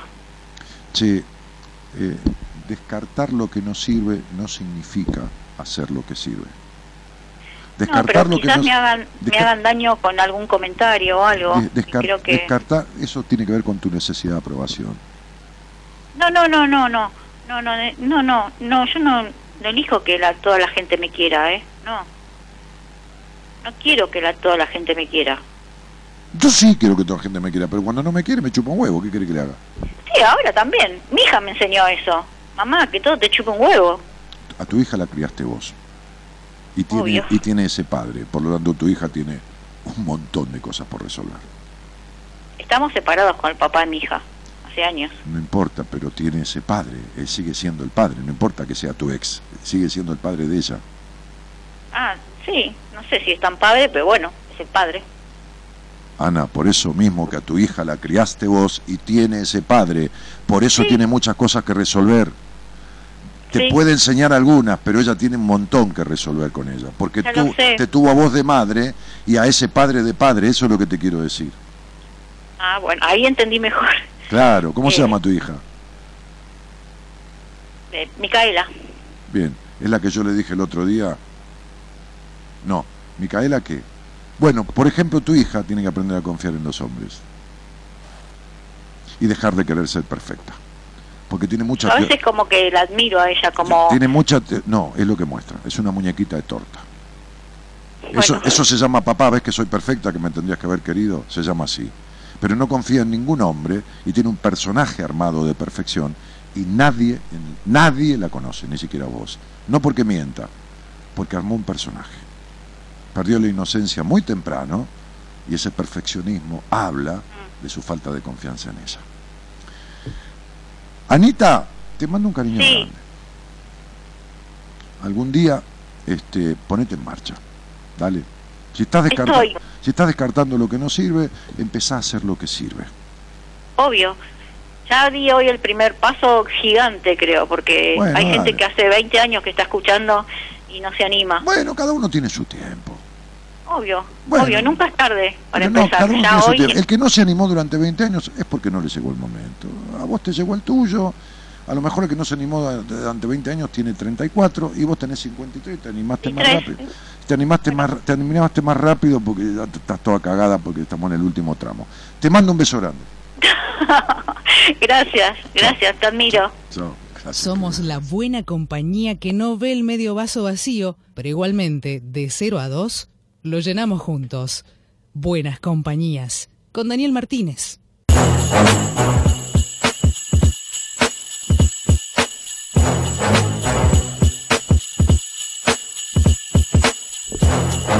Ahí está el equipo de buena compañía. Miren lo que armó mi mujer ahí para las redes.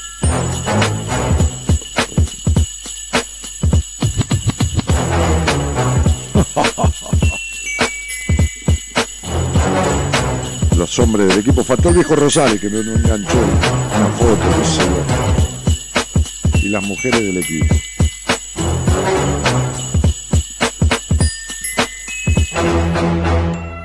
Mira, mira, mira Pablo y Enrique. Mira, mira.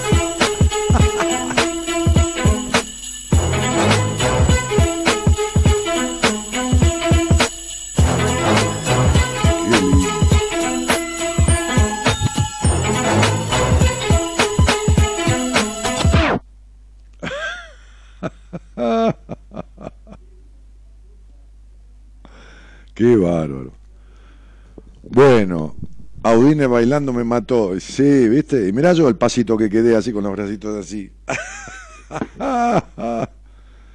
Silvana. ¿Eh? ¿Este es otro? Sí, pero se me traba acá en la porquería esta. Ahí están las mujeres, mirá, mirá Marita.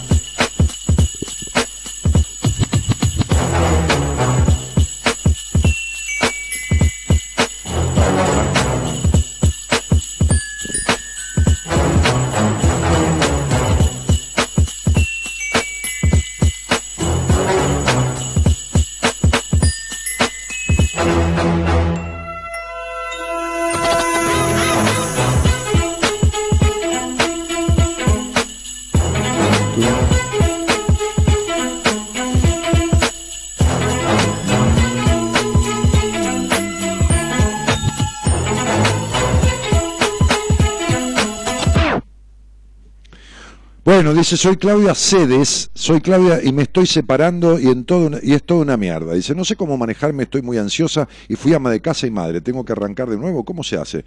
No, arrancar de nuevo no, seguir de otra manera, porque si arrancas de nuevo vas a hacer la misma cagada. ¿Sabes cómo te llamas de apellido? Cedes, pero con Z, y te pasaste la vida cediendo. Te buscaste un padre, marido padre, fundamentalmente. Entonces te quedaste, cumpliste el rol de madre, digo, y te quedaste afuera del mundo. Y ahora no sabes qué mierda hacer. ¿Cómo se hace? Y yo no te puedo arreglar la vida ni el problema este, este eh, por un mensaje de, WhatsApp. Te digo esto porque se me ocurre, Claudín, pero, pero este, como un comentario que se desprende de lo que vos decís. Pero bueno, algún día si querés hablemos o habla con alguien o, qué sé yo, sentate con alguien. Y vino otra vez un tipo a verme, me dijo, flaco, te vengo a ver, este, un, señor de cuarenta y pico de años que escucha el programa qué sé yo, pidió una entrevista conmigo, vino a ver este, y se sentó. Le digo, bueno, pedí el nombre, la fecha de nacimiento, estas cosas formales. Y yo digo, che, ¿dónde vivís? ¿Qué sé a qué te dedicas? Dos, tres preguntas, ¿no? Y le digo, ¿qué te trae? Me dice, mira, este, inicié una conversación con mi mujer para separarme, me dice, ¿no? Este, y no quiero ser cagada, me dice.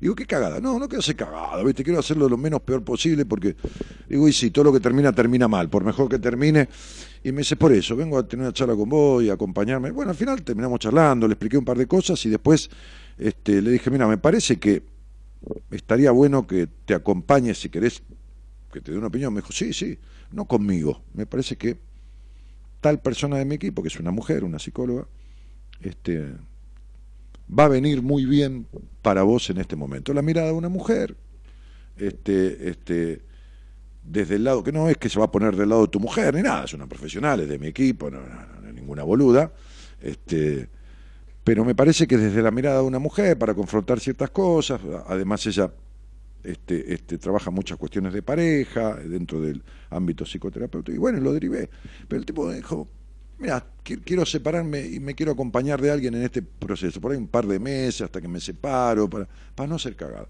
Y me parece bárbaro, ¿entendés? Este, no que me venga a ver a mí, que vaya a ver a alguien para ciertas cosas. Entonces, flaca, eh, qué sé yo, por ahí sentate con alguien, acompañate con alguien, ¿no? Es decir, viste que uno se tiene que operar y se acompaña con el médico. A veces va al cirujano y todo, pero tiene su médico clínico, viste, que dice, bueno, igual lo vengo a ver, doctor, porque el cirujano me dijo, viste, qué sé yo, ¿no? Jessica Marina Calón dice, qué lindo, jaja, este, Mayoral está como loco. Ah, sí, el video les, encantó a todos. María Laura Martinoli dice, años sin escucharte, qué lindo volver. Besos, una vez dijiste, ni en pedo me caso. Martínez, un abrazo, maestro de la época del, de, de, Radio del Mundo. Sí, en aquella época, ¿no? Sí, ni en pedo me caso en aquella época, claro, por supuesto, pero... Este... Pero me casé, sí, sí, sí. ¿Cómo no? Eh, Claudia Cedes, ahí está, me dice tal cual. Mira, ¿viste? ¿Viste, Claudita? Con un poquito de tu nombre nomás. Te dije, viviste la vida cediendo. Y fuiste madre, fuiste esposa, te quedaste adentro, te buscaste un. Un tipo que te creíste que estabas en el paraíso terrenal. Este, y, ahora te quedaste en bola y tocando pito, ¿entendés? Porque tenés que ir a hacer un trámite en un banco y no sabés. Y no es que sea boluda, es que. ¿Entendés esto? A lo mejor tu marido fue de los tipos machistas que sin darse cuenta te encerró ahí o, mamítico, ¿no? O sea, el tipo que necesita a la mamá en casa, la tiene todo para él, ¿entendés? Entonces te hace un par de hijos, que te, te mete adentro, ¿no? Y vos transás sin darte cuenta en esa historia y caes en las redes que son las tuyas, las redes, no las de él. Porque a mí nadie me lleva a las redes que no quiero, ¿me entendés? Entonces, bueno, entras en ese juego que es un vínculo patológico. Él es el papá sustituto, vos sos la mamá sustituta y en vez de estar entre hombre, mujer y macho y hembra, están el 90% entre papá y la nena y mamá y el nene. ¿Está claro? Bien. Buah, tenés que recomponer esto, flaca, y bueno, ¿qué vamos a hacer? Nadie nació sabiendo. Eh, ¿Hay alguien ahí? Hola Florencia, ¿cómo te va? Hola Dani, ¿cómo estás? Bien, Florencia, ¿cómo estás? Mal. ¿Y cómo no vas a estar mal, Florencia? Créete una cosa, Florencia, que me surge así como a voz en cuello. Ahora después te pregunto un par de cosas. Así que me... Ah, no se puede ser necesitado de aprobación, no saber quién carajo es uno, ni, ni qué quiere, y, por el otro lado ser exigente. ¿Qué carajo te exige, Florencia? Por un lado sos exigente con vos y con los demás, y por otro lado te sacás la piel para que te quieran. Estamos en una controversia, cielito mío. ¿Entendés? Sí. Viste que vos te, alguien te mira así como diciendo que boludo y te moriste, ¿no? Entonces, y por otro lado, querés ser perfecta y exigente y, tenés un colador chiquitito por el cual no pasa nadie porque si no te molesta esto, te molesta lo otro porque... ¿Se entiende? Sí. Bueno, ahora contame de dónde sos, dale. Soy de Catamarca, capital. Muy bien. Y, y decime, este, ¿con quién vivís, mami? Vivo en la casa de mi mamá y mi papá. Muy bien. ¿Y hay hermanos? Sí. Tengo un hermano, sí, que es grande, ya tiene su familia, tres hijos, su casa. Ajá. Así que está ¿Y, y, vos, y vos y, cuántos años te lleva tu hermano? ¿Doce? Eh, con mi hermano, cinco. Ah, no es tan grande, te lleva cinco años. Claro, yo tengo 24 y él cumple 30 ahora, si no me equivoco. Pues vos dijiste como si te llevara 15. Sí, y, y, qué haces de tu vida con tus 24 años? Ahora nada, nada. ¿Y cuánto, cuánto hace que me escuchás? ¿O me conoces o no me conoces? ¿Qué sé yo? ¿Fue hoy? No sé. Y hace como dos años, hace como dos años. Tengo el libro Mujer Plena. ¿Y lo leíste y de qué te sirvió? el video de Todo pasa, siempre que estoy mal lo escucho, siempre. Todo pasa. El audio de Todo pasa, el cuento. Ese es de otro libro, es de otro libro ese cuento. Sí. sí, sí, pero ese está en YouTube y la verdad que el cuento es muy lindo, por eso prefiero verlo. Ah, está en YouTube. Che, negra. Claro. Este, y decime, madre, ¿qué, qué, te trae a mí? A ver, ¿qué te, qué te anda pasando, cielito? Ah, hace dos meses estoy separada de una relación de 12 años. Para, para un poquito. ¿Vos te fuiste a vivir con el señor? Yo viví con él, sí. Vivimos juntos, sí. ¿Cuánto tiempo? Eh, un año y medio. Ajá. ¿Y cuando empezaron a vivir se pudrió todo? No, no, no. La verdad es que no, nos separamos porque le fui infiel. Y ah. como que no, no, no lo pudo perdonar. Y, si bien estamos bien porque, o sea, nos hablamos, qué sé yo, nos hemos visto en estos dos meses una vez a la semana, sin compromiso, eh, yo el domingo le dije, mira, porque lo hablé con mi psicólogo y le dije, la verdad es que no puedo estar así, le digo, necesito poner un punto, necesito decirle, o volvemos y estamos bien porque son 12 años, o directamente no tengamos más contacto porque a mí me hace mal. O sea, yo entiendo que al hombre por ahí le queda cómodo, bueno, la sigo viendo, voy sin compromiso. Para, para, ¿cómo al hombre? ¿Cómo al hombre? Ni al hombre ni a la mujer, ¿por qué le queda? Esta cosa de la diferencia... A la mujer también, a la mujer los hombres tienen derecho a, ¿entendés? que le quede cómodo. A Mina que también le queda cómodo ver un tipo y no tener seguro, Y bueno, en este caso, a él puede que le quede cómodo, como también puede que a una mina le quede cómodo, ¿entendés? Claro. Sí, sí, en eso tenés razón. Claro, mi vida, porque si no vos haces una diferencia como que los hombres la ponen y le queda cómodo ir y ponerla un ratito, pero al final la que la pusiste un ratito fuiste vos, ¿me entendés? Sí, porque vos, vos te referís a infidelidad genital, ¿no? Porque la gente dice infidelidad y todo lo que es infidelidad refiere a la, a la genitalidad. Pero, pero, pero no todo, cualquier otra infidelidad. Es decir, un tipo gana 50 lucas por mes y te miente, te dice que gana 30, eso es una infidelidad. Es falta la lealtad, ¿entendés? Mucho peor que que salga una noche, se ponga en pedo y se acueste con una mina. Porque el pito se le da a cualquiera. Pero la lealtad en el vínculo no se le da a cualquiera en forma constante. La gente cataloga infidelidad por el pito o la vagina. Buah, Florencia, y, y, y, vos eh, ¿cuánto hace que haces terapia? Eh, o sea, con mi psicóloga. Sí, ¿cuánto hace? Y desde que pasó todo esto, esto pasó el 9 de noviembre y yo el, el 11, 12 ya estaba en la psicóloga y desde ahí la vi una vez a la semana. ¿Haces terapia privadamente o en hospital? No, privado, privado. ¿Quién es tu terapeuta, Viviana? ¿Cómo? ¿Tu terapeuta es Viviana? No. No. No, porque tengo una terapeuta eh, que es muy buena en mi Catamarca y que se llama Viviana, fue paciente mía y te preguntaba, ¿por ahí te mandó ella a hablar conmigo? ¿Qué sé yo? ah, no, no, no. ¿Cómo se llama? Viviana. ¿Viviana? ¿Viviana, cuánto? Gandini. Ah, la voy a buscar. Es una gran profesional. Es una gran... Se, se construyó. Es una tipa muy estudiosa que terminó haciendo una transformación tan importante de su vida y cambió toda su estructura de atención psicoterapéutica a sus pacientes este, con todo lo que había estudiado en su vida y el tratamiento que hizo después conmigo. Y, y, lo digo así porque ya lo he dicho en público, ¿no? Es o cuando vino un seminario, vino un seminario desde Catamarca.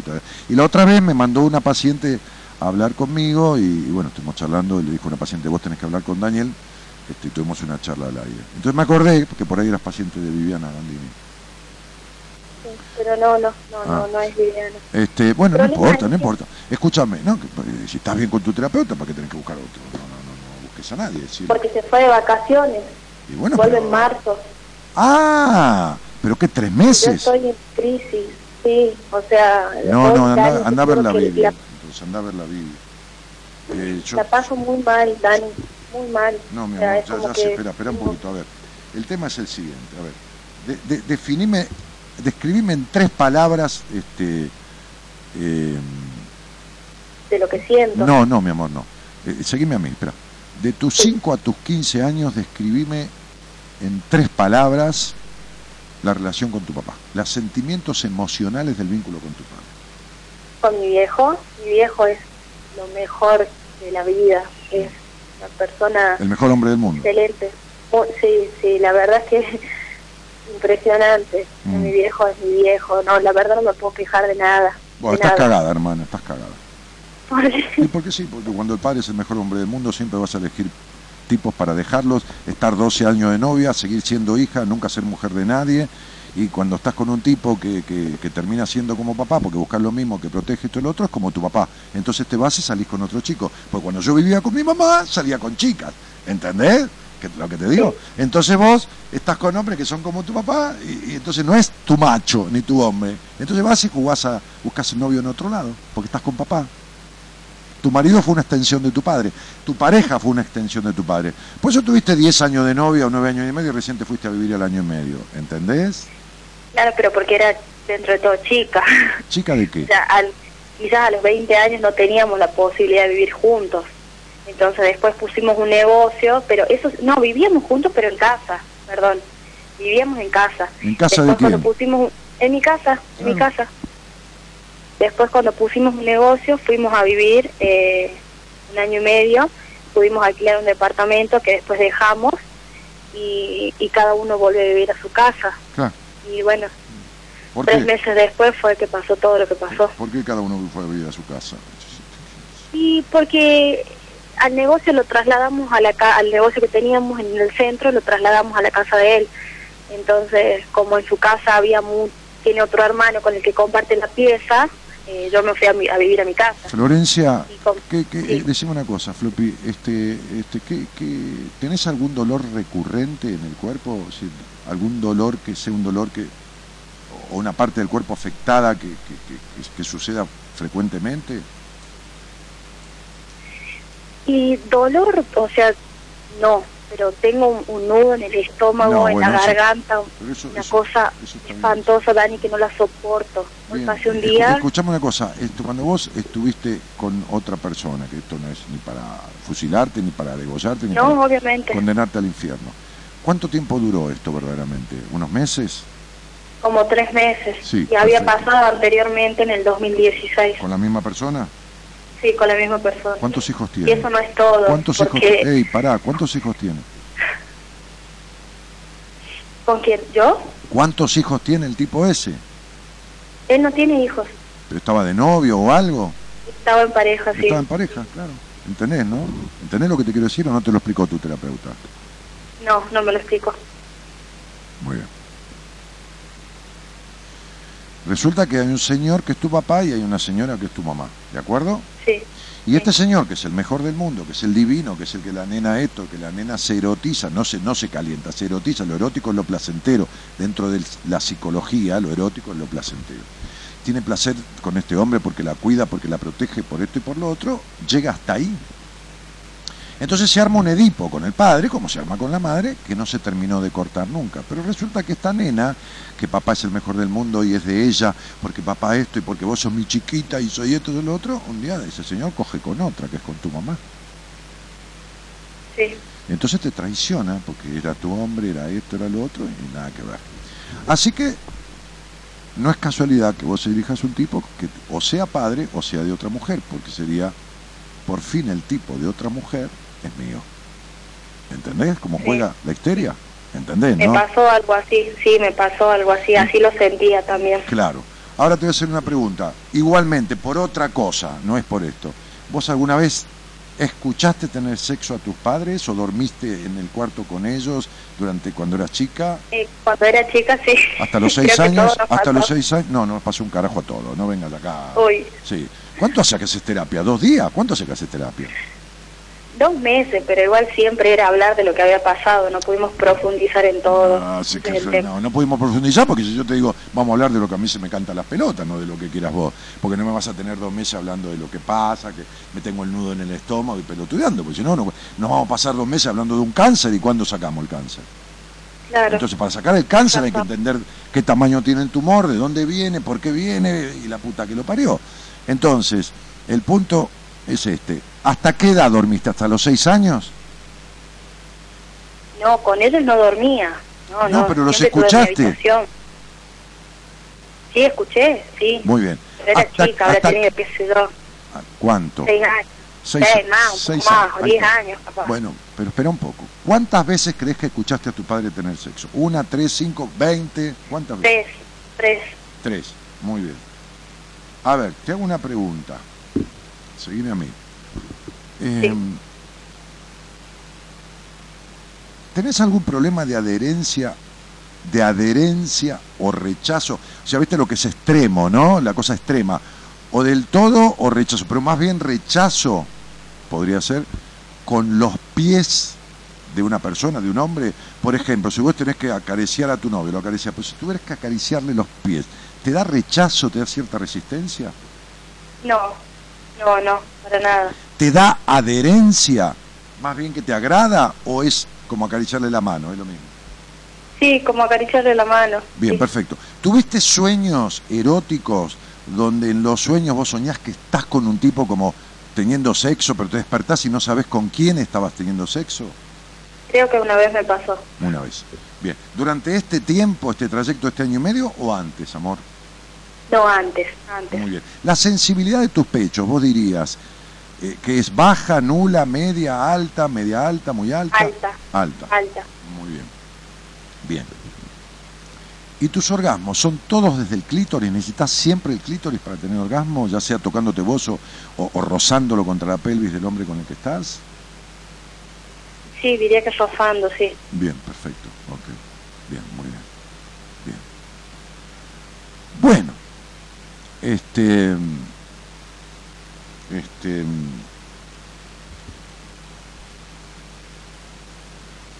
¿Qué crees? ¿Qué pretende usted de mí? Digo, de paso, hablemos. ¿Qué era lo que querías? Y, contarte eso, que me digas qué hacer con la desesperación que siento de, la falta de, la, de la otra persona. falta, falta de qué sentir. ¿En qué sentido sentir falta? Y el, hecho de, no tenerlo, de no verlo, de las, todas las cosas que uno hacía, imagínate, son 12 años que, que ya no las haces, que, que ya no lo puedes ver, no puedes estar. Mm. Y decime una cosa, Floppy, que te agradezco infinitamente la, la confianza que tenés en mí, este, este, que es el mayor capital que tengo. El mayor capital que tengo en mi vida. Mira, mi viejo me decía siempre, no importa la plata que vos tengas, importa la plata, el crédito que tengas en los demás, ¿no? La plata que los demás te prestarían. Porque la tuya siempre va a tener un límite. Siempre va a tener 10 millones de dólares, poner nada que ver, ¿no? Igual tener, es el límite tuyo, ¿no? Tener un problema que te sale 10 millones de dólares, te quedaste sin un mango. Entonces, lo que importa es el crédito que tengas de los demás. Y el crédito se gana en base a confianza el mayor capital que tengo yo en mi vida es la confianza de la gente, la del público, la de los pacientes, que tienen en el 90% de los casos, por no decir en todos, más entrega conmigo en una charla en la radio o en una primera entrevista que con terapia. Sí, que con terapia de años, ¿viste? Hola, ¿me escuchás? Sí, te escucho. Entonces digo, eh, ¿Por qué crees que vos, no es censurarte por Dios y la Virgen, no tiene nada, simplemente para, para, para ubicarme en lo que vos estás necesitando, ¿por qué crees que vos este, estuviste con otra persona eh, por, por, el aburrimiento, por capricho, por, por qué cosa crees que, tuviste una relación afuera de la pareja, digamos? Es que ese fue el problema, porque o sea, lo que voy a decir va a ser feo y al que está escuchando va a decir, no, Dios mío. Aunque sé que obviamente voy a decir, no te voy a. Huevo, joder, ¿qué me importa? Que escucha, si no le gusta... Es que era su amigo. Ok. Era su amigo, o sea, heavy, el problema fue heavy. su amigo no fue nunca, se cogió a la novia, no fue nunca su amigo. Seguramente que no. Mm seguramente que no. Mira, una vez haciendo bailes en un boliche de Ramos, yo hacía matiné con, con, cuatro amigos, hacíamos bailes en tres boliches. Teníamos 15, 16, 17 años, hicimos, hacíamos los domingos a la tarde matiné. Una piba salía con uno de mis amigos, que me debe haber pasado a mí también, ¿eh? tranquila, no, no es que me vengo a agrandar, a contar una situación de mierda. Me, agarró en el, en el, digamos, en el reservado del boliche y me dijo, eh, yo la vi media rara, pues se había peleado con mi amigo y me la agarré y me la llevé ahí y me puse a hablar. Y le dije, ¿qué te pasa? Este, eh, esto, lo otro, que acá, que allá. Me acuerdo que la piba estudiado odontología. Tendríamos 18 ya. Y entonces este, me dijo, no, estoy, estoy como enamorada o, deslumbrada. No me acuerdo, me dijo, no sé, poniendo los ojos en otra persona. Le dije, pero le dije el nombre de mi amigo, que yo Pedro, poner, Pedro te quiere mucho y aparte te cuida y es buen tipo. Pues, y era uno de mis dos mejores amigos. Y, dije, pero a ver, ¿qué te pasa? ¿Con quién estás caliente o esto, lo otro, boluda, que por ahí es una calentura de momento? ¿Ya saliste con el tipo? No, no, para nada. Pero... Entonces me miró a los ojos, me agarró de la mano, me dijo, ¿no te das cuenta que sos vos? Yo me quería pegar un tiro en cada huevo, porque te imaginas la situación de mierda. Es un amigo mío, la mina me está diciendo que, está por lo menos entusiasmada conmigo, no, no, no digo enamorada, pero se le llenaban los ojos de lágrimas.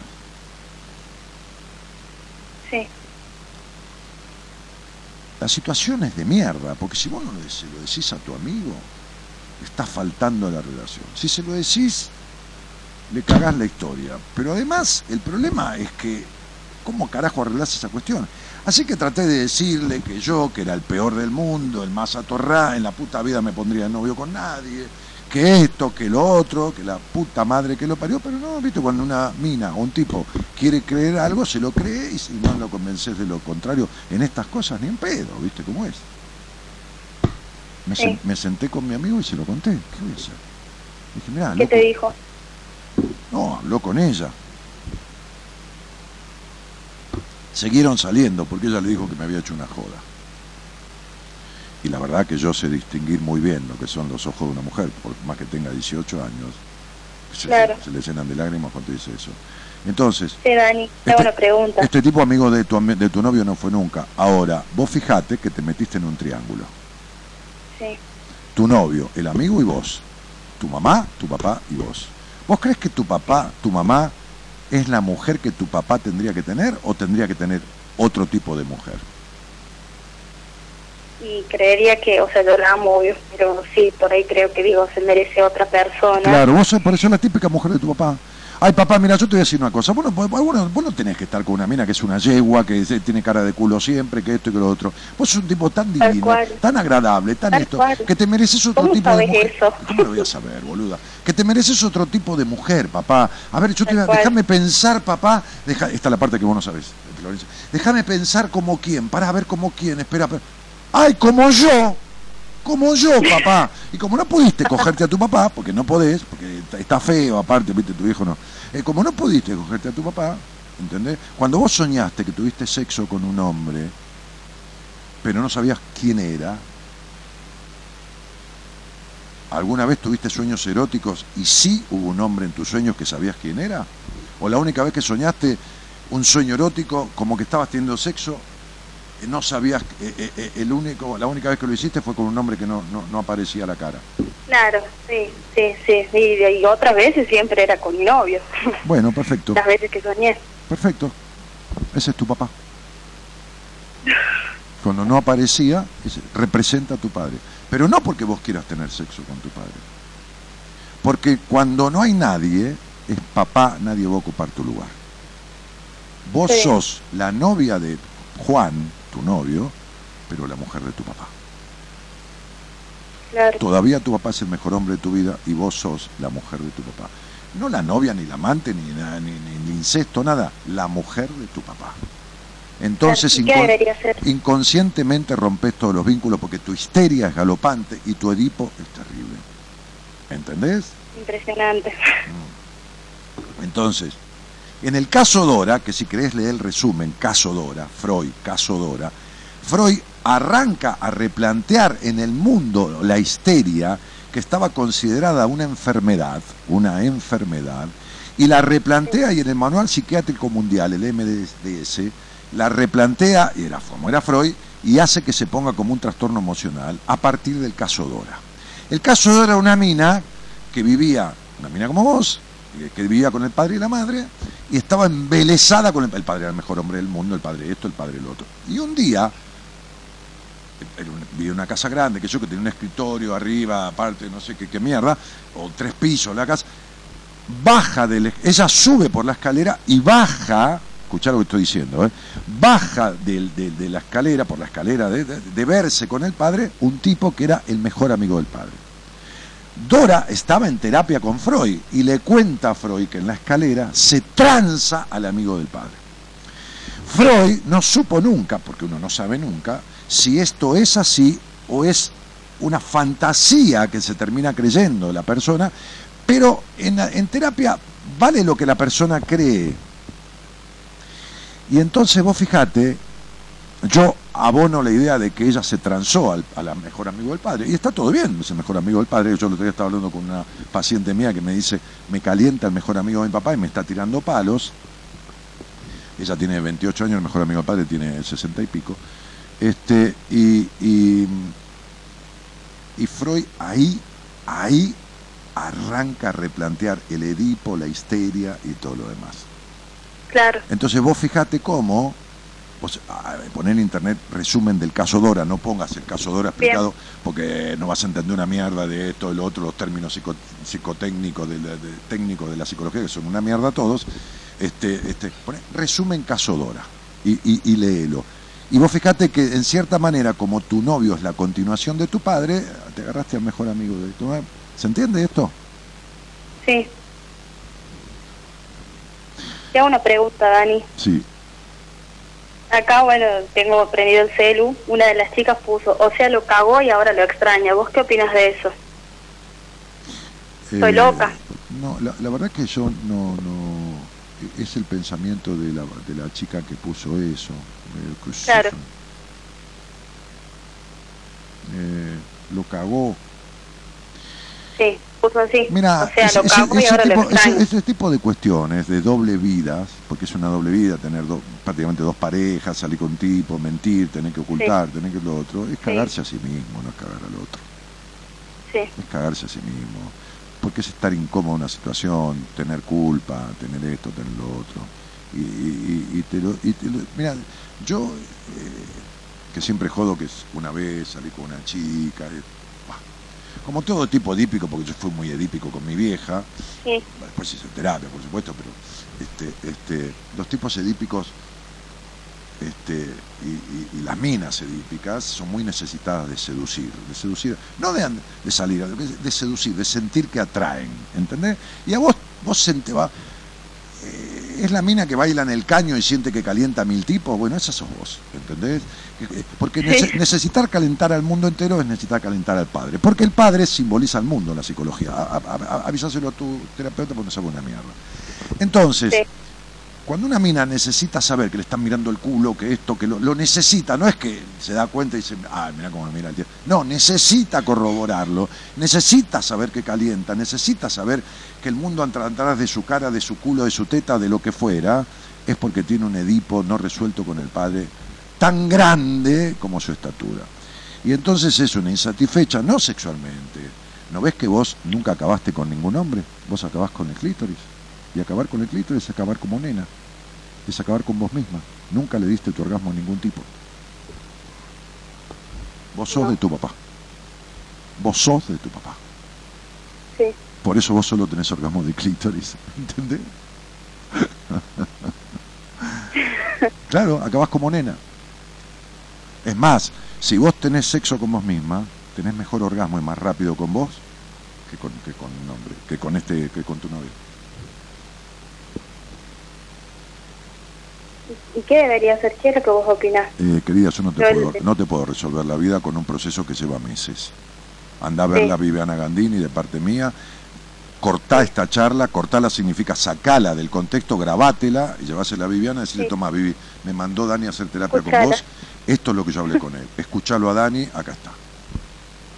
Y, sentate con Viviana, que de esto sabe un montón porque lo que sabía en teoría y amplió toda esta cosa que no está en los libros, parte de ella no está en el libro que yo sé, lo amplió conmigo.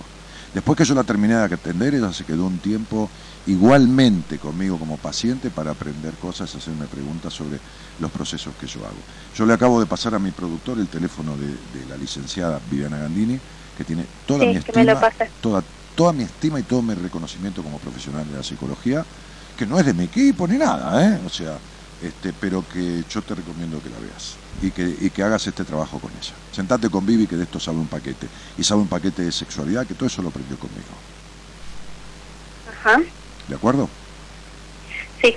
Bueno, este, este, los mismos dos meses que tenés con tu terapeuta, con Viviana, van a servir para poner en orden un montón de cosas. Sí. Seguro, seguro, no creo que haya sido en vano. Bueno, ok. Entonces decirle a tu novio primero, o tu exnovio, qué sé yo. Este, Ex.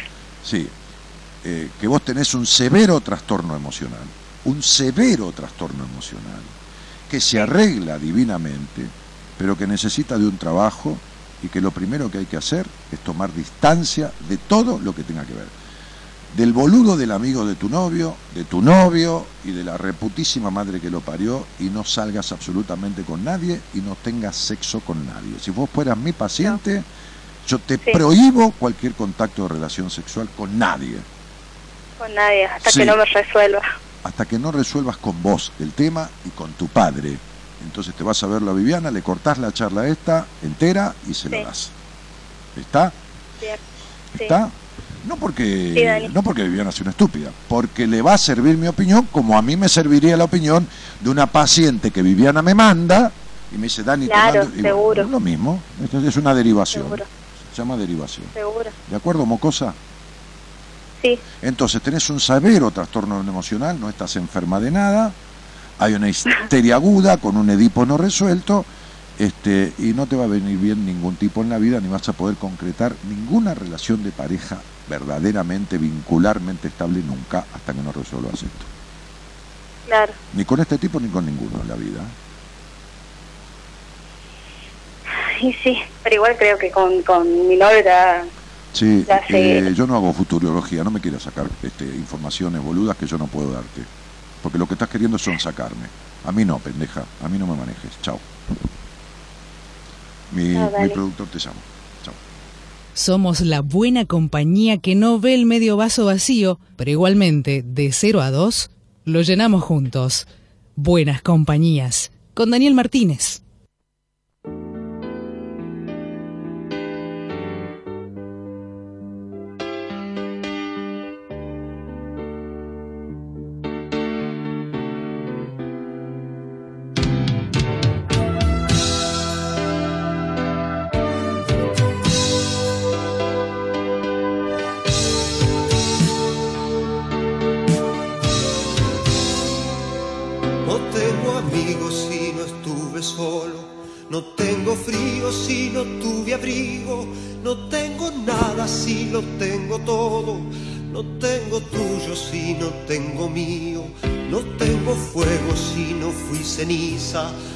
No este es Sergio Denis. Está jodido todavía, ¿no? No tengo cuerpo si no fui del aire.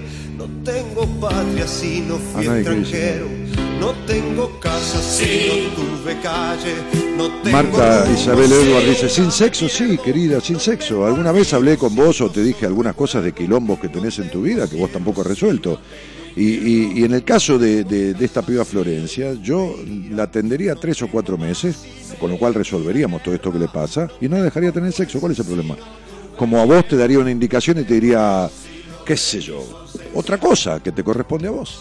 Como el médico te dice no tome alcohol cuando tome este medicamento, ¿qué tiene que ver? A ver si te que vas a morir. Si tu problema no es la sexualidad, pero es otro, porque vos lo sabés, este, o, en algún momento lo, hemos, este, o, te dije algo, o hablaste, o creo que eras de Ramón Mejía. Y bueno, es lo mismo, es una indicación terapéutica, y se acabó. Y listo. Este, Natalia Pizarro dice, Dani, ¿en Tucumán hay algún psicólogo que conozca a Someribe? No, mi cielo. En Tucumán tenés a, a, Sony Santillán, que eh, está estudiando y, que además es una reikista, que es más psicóloga que reikista, porque maneja unas cosas de, que yo no sé cómo carajo hace este, me ayudó mucho con dos o tres pacientes de Tucumán. Está en el chat, está en, anda por acá. Pero psicólogo yo eh, podría recomendar eh, en este momento tres del país que yo que fueron pacientes míos. Este, de, Tucumán ninguno. Eh, este, y tres, nada más. Eh, no más que eso.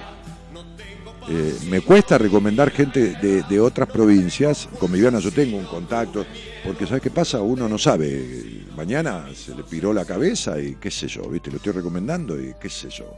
Entonces a mí me gusta tener cerca a la gente de mi equipo o a la gente que recomiendo porque entonces este un día sale al aire conmigo, o si no te animás, tenemos una entrevista, vemos qué te pasa, te puedo sugerir a alguien de mi equipo y haces terapia como yo atiendo gente de diferentes lugares del mundo, los terapeutas de mi equipo también, a través de Skype, videoconferencia de Facebook, de, de, de WhatsApp, de lo que sea.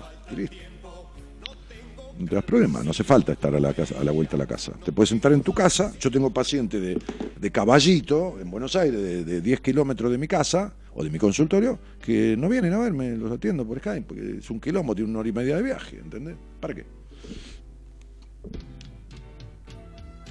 Esta pequeña se voltea un poste, todo bien por mí, es su vida, este, no tiene nada claro. Eh, me parece desagradable pidieron. Y me parece que eso es una mina muy prejuiciosa y estructurada, y te diría mal cogida. Muy mal cogida. Por vos misma, ¿eh? Porque si esta pequeña se voltea un poste, me parece denigrante. Por eso siempre digo que las mujeres tienen un grave problema, son las peores para sí mismas. Armaron el colectivo de mujeres y no terminó siendo ni un taxi, pues se pelearon entre todas. Entonces, este, creo que no tenés que tener ese comentario tan denostativo, esta pequeña se voltea un poste. Eso de mina prejuiciosa y mal cogida. Así que yo te diría que te, que, salgas de acá. Que, la verdad que no, no. Son opiniones del orto esas, ¿eh? este, de muy mal gusto. Vos no tenés los huevos que tiene esta mina, por más que no sepa lo que quiere, para sentarse, para charlar conmigo en la desesperación de querer arreglar esto, y el problema ella no lo tiene, ni con el novio, ni con lo amante, ni con el padre. Lo tiene con ella misma, porque definitivamente entonces se voltea un poste, es un comentario muy desagradable de borracho, de, hombre de cuarta, de borracho de café. Se voltea un poste. Horrible, horrible, propio de una prejuiciosa malgarchada. este, queda muy feo que yo como hombre respete 100 veces más a una mujer que vos como mujer. Por eso ustedes están hechas mierda, porque ustedes son las que crían a los machistas. Las mujeres son las que hacen a los hombres machistas. Las mujeres son las que crían a sus hijos permitiéndoles cualquier cosa y a sus hijas haciéndolas sentar como señoritas y tratándolas de puta de mierda si, si un día se, tocan en el baño. ¿Saben? Las madres que han cagado a palos a hijas que yo atiendo porque la encontraron refregándose con un muñequito de peluche a los seis años y dije asquerosa de mierda o, o dándose un besito con el primito descubriendo su genitalidad y cuando encuentran al hijo pajeándose no le dicen nada porque los varones pueden.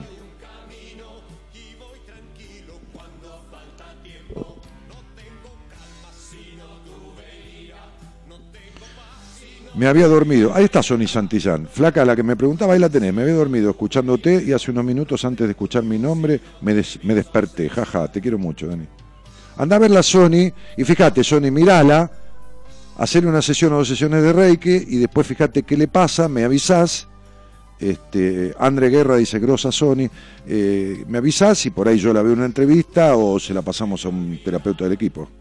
¿eh? Nena, eh, vos que me preguntaste por alguien de Tucumán, ahí la tenés a Sony en el chat, contactala, mandale un privado, que te haga un par de sesiones, va a poner tus manos sobre el cuerpo tuyo, va, va a charlar con vos media hora y te va a decir qué te pasa, qué no te pasa, por qué te pasa, de dónde viene, y, y bueno, y después este, este me dirá a mí lo necesario y después veremos.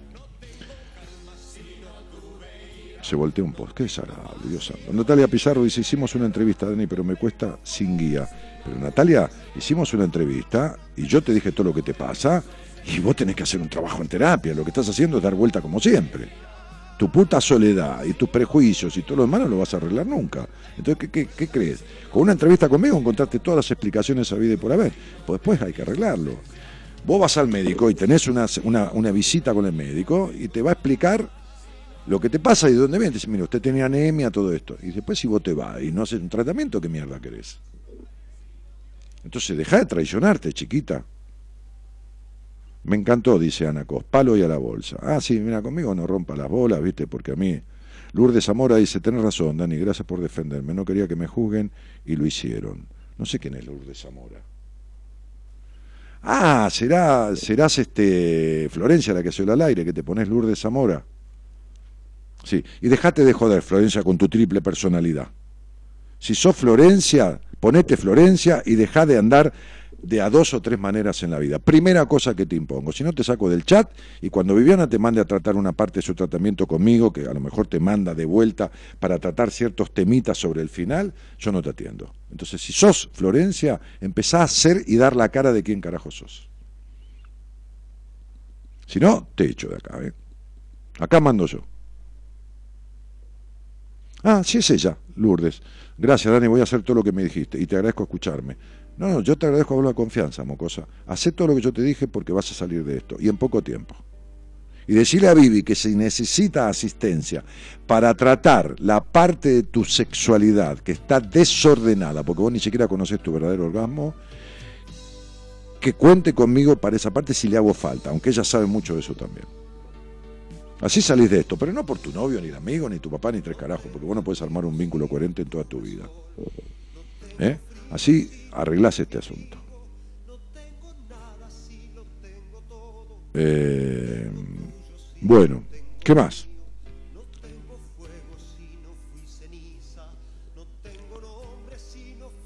Eh, Nidia Chá me dice excelente como siempre. Genio de los genios. No, mi vida. ¿Quién es Car? ¿Sos Carla, Carlita, Carolina?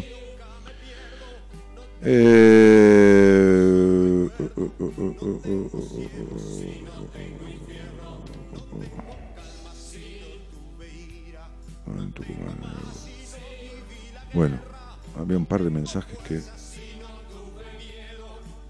Gabriela Mapa dice, ¿le diste todo a Florencia? Sí, le di toda la explicación que tenía que darle. Bueno. Eh, Sí, en fin. Eh, ¿Tengo que hablar con alguien? No.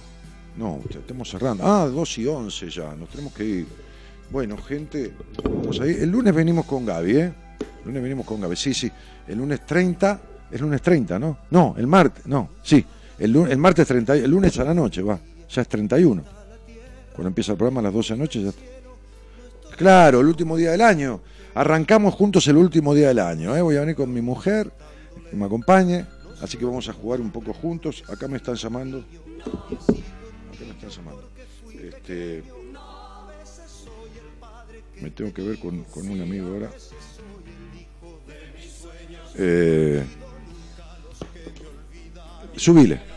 Siempre a quienes me quisieron, siempre voy apurado cuando hay un camino y voy tranquilo cuando falta tiempo.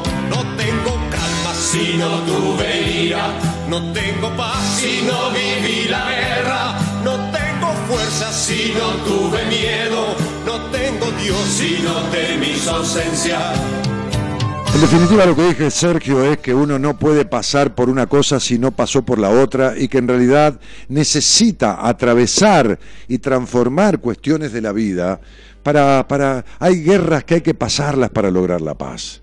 Hay, hay, hay cosas que hay que sepultar para nutrirse y florecer, como dice Bernardes en un poema este, no, no, no, no, no habrá dulzura si uno en algún momento no conoció lo amargo, porque no tiene punto de comparación.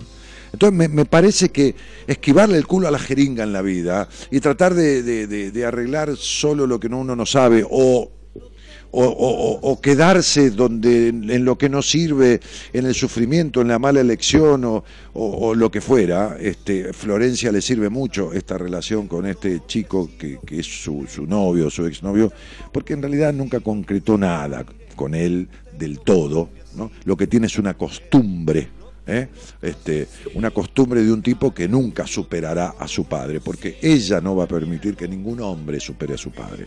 Entonces, pasó por esto y si hace de este árbol caído, ¿eh? no leña, no, no, no, sino tablones para construir otra cosa, no quemar este árbol caído que es la relación, sino reconstruir y construir otra cosa para ella, no importa con quién, pero desde ella y reconstruirse porque tiene que rearmarse y, superando ciertas cosas, entonces este, este seguirá repitiendo la misma historia.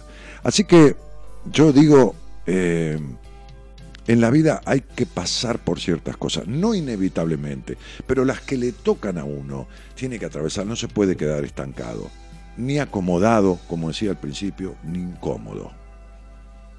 Ni acomodado, ni incómodo. ¿Estamos de acuerdo? Bien, espero que sí. Y si no, les deseo que tengan razón. Si no están de acuerdo, les deseo que tengan razón fundamentalmente para que sean felices o por lo menos vivan en bienestar. Señoras, señores, el operador señor Gerardo Subirana, el productor señor Gonzalo Comito, mi nombre es Daniel Jorge Martínez, mañana al aire el licenciado Enrique Audine, buenas compañías, 26 años y algunos meses al aire, muchísimas gracias por estar, buenas noches, el lunes 30, madrugada, cuando empieza el 31, me encantaría que nos acompañemos en el último día de este 2019. Chau, chau.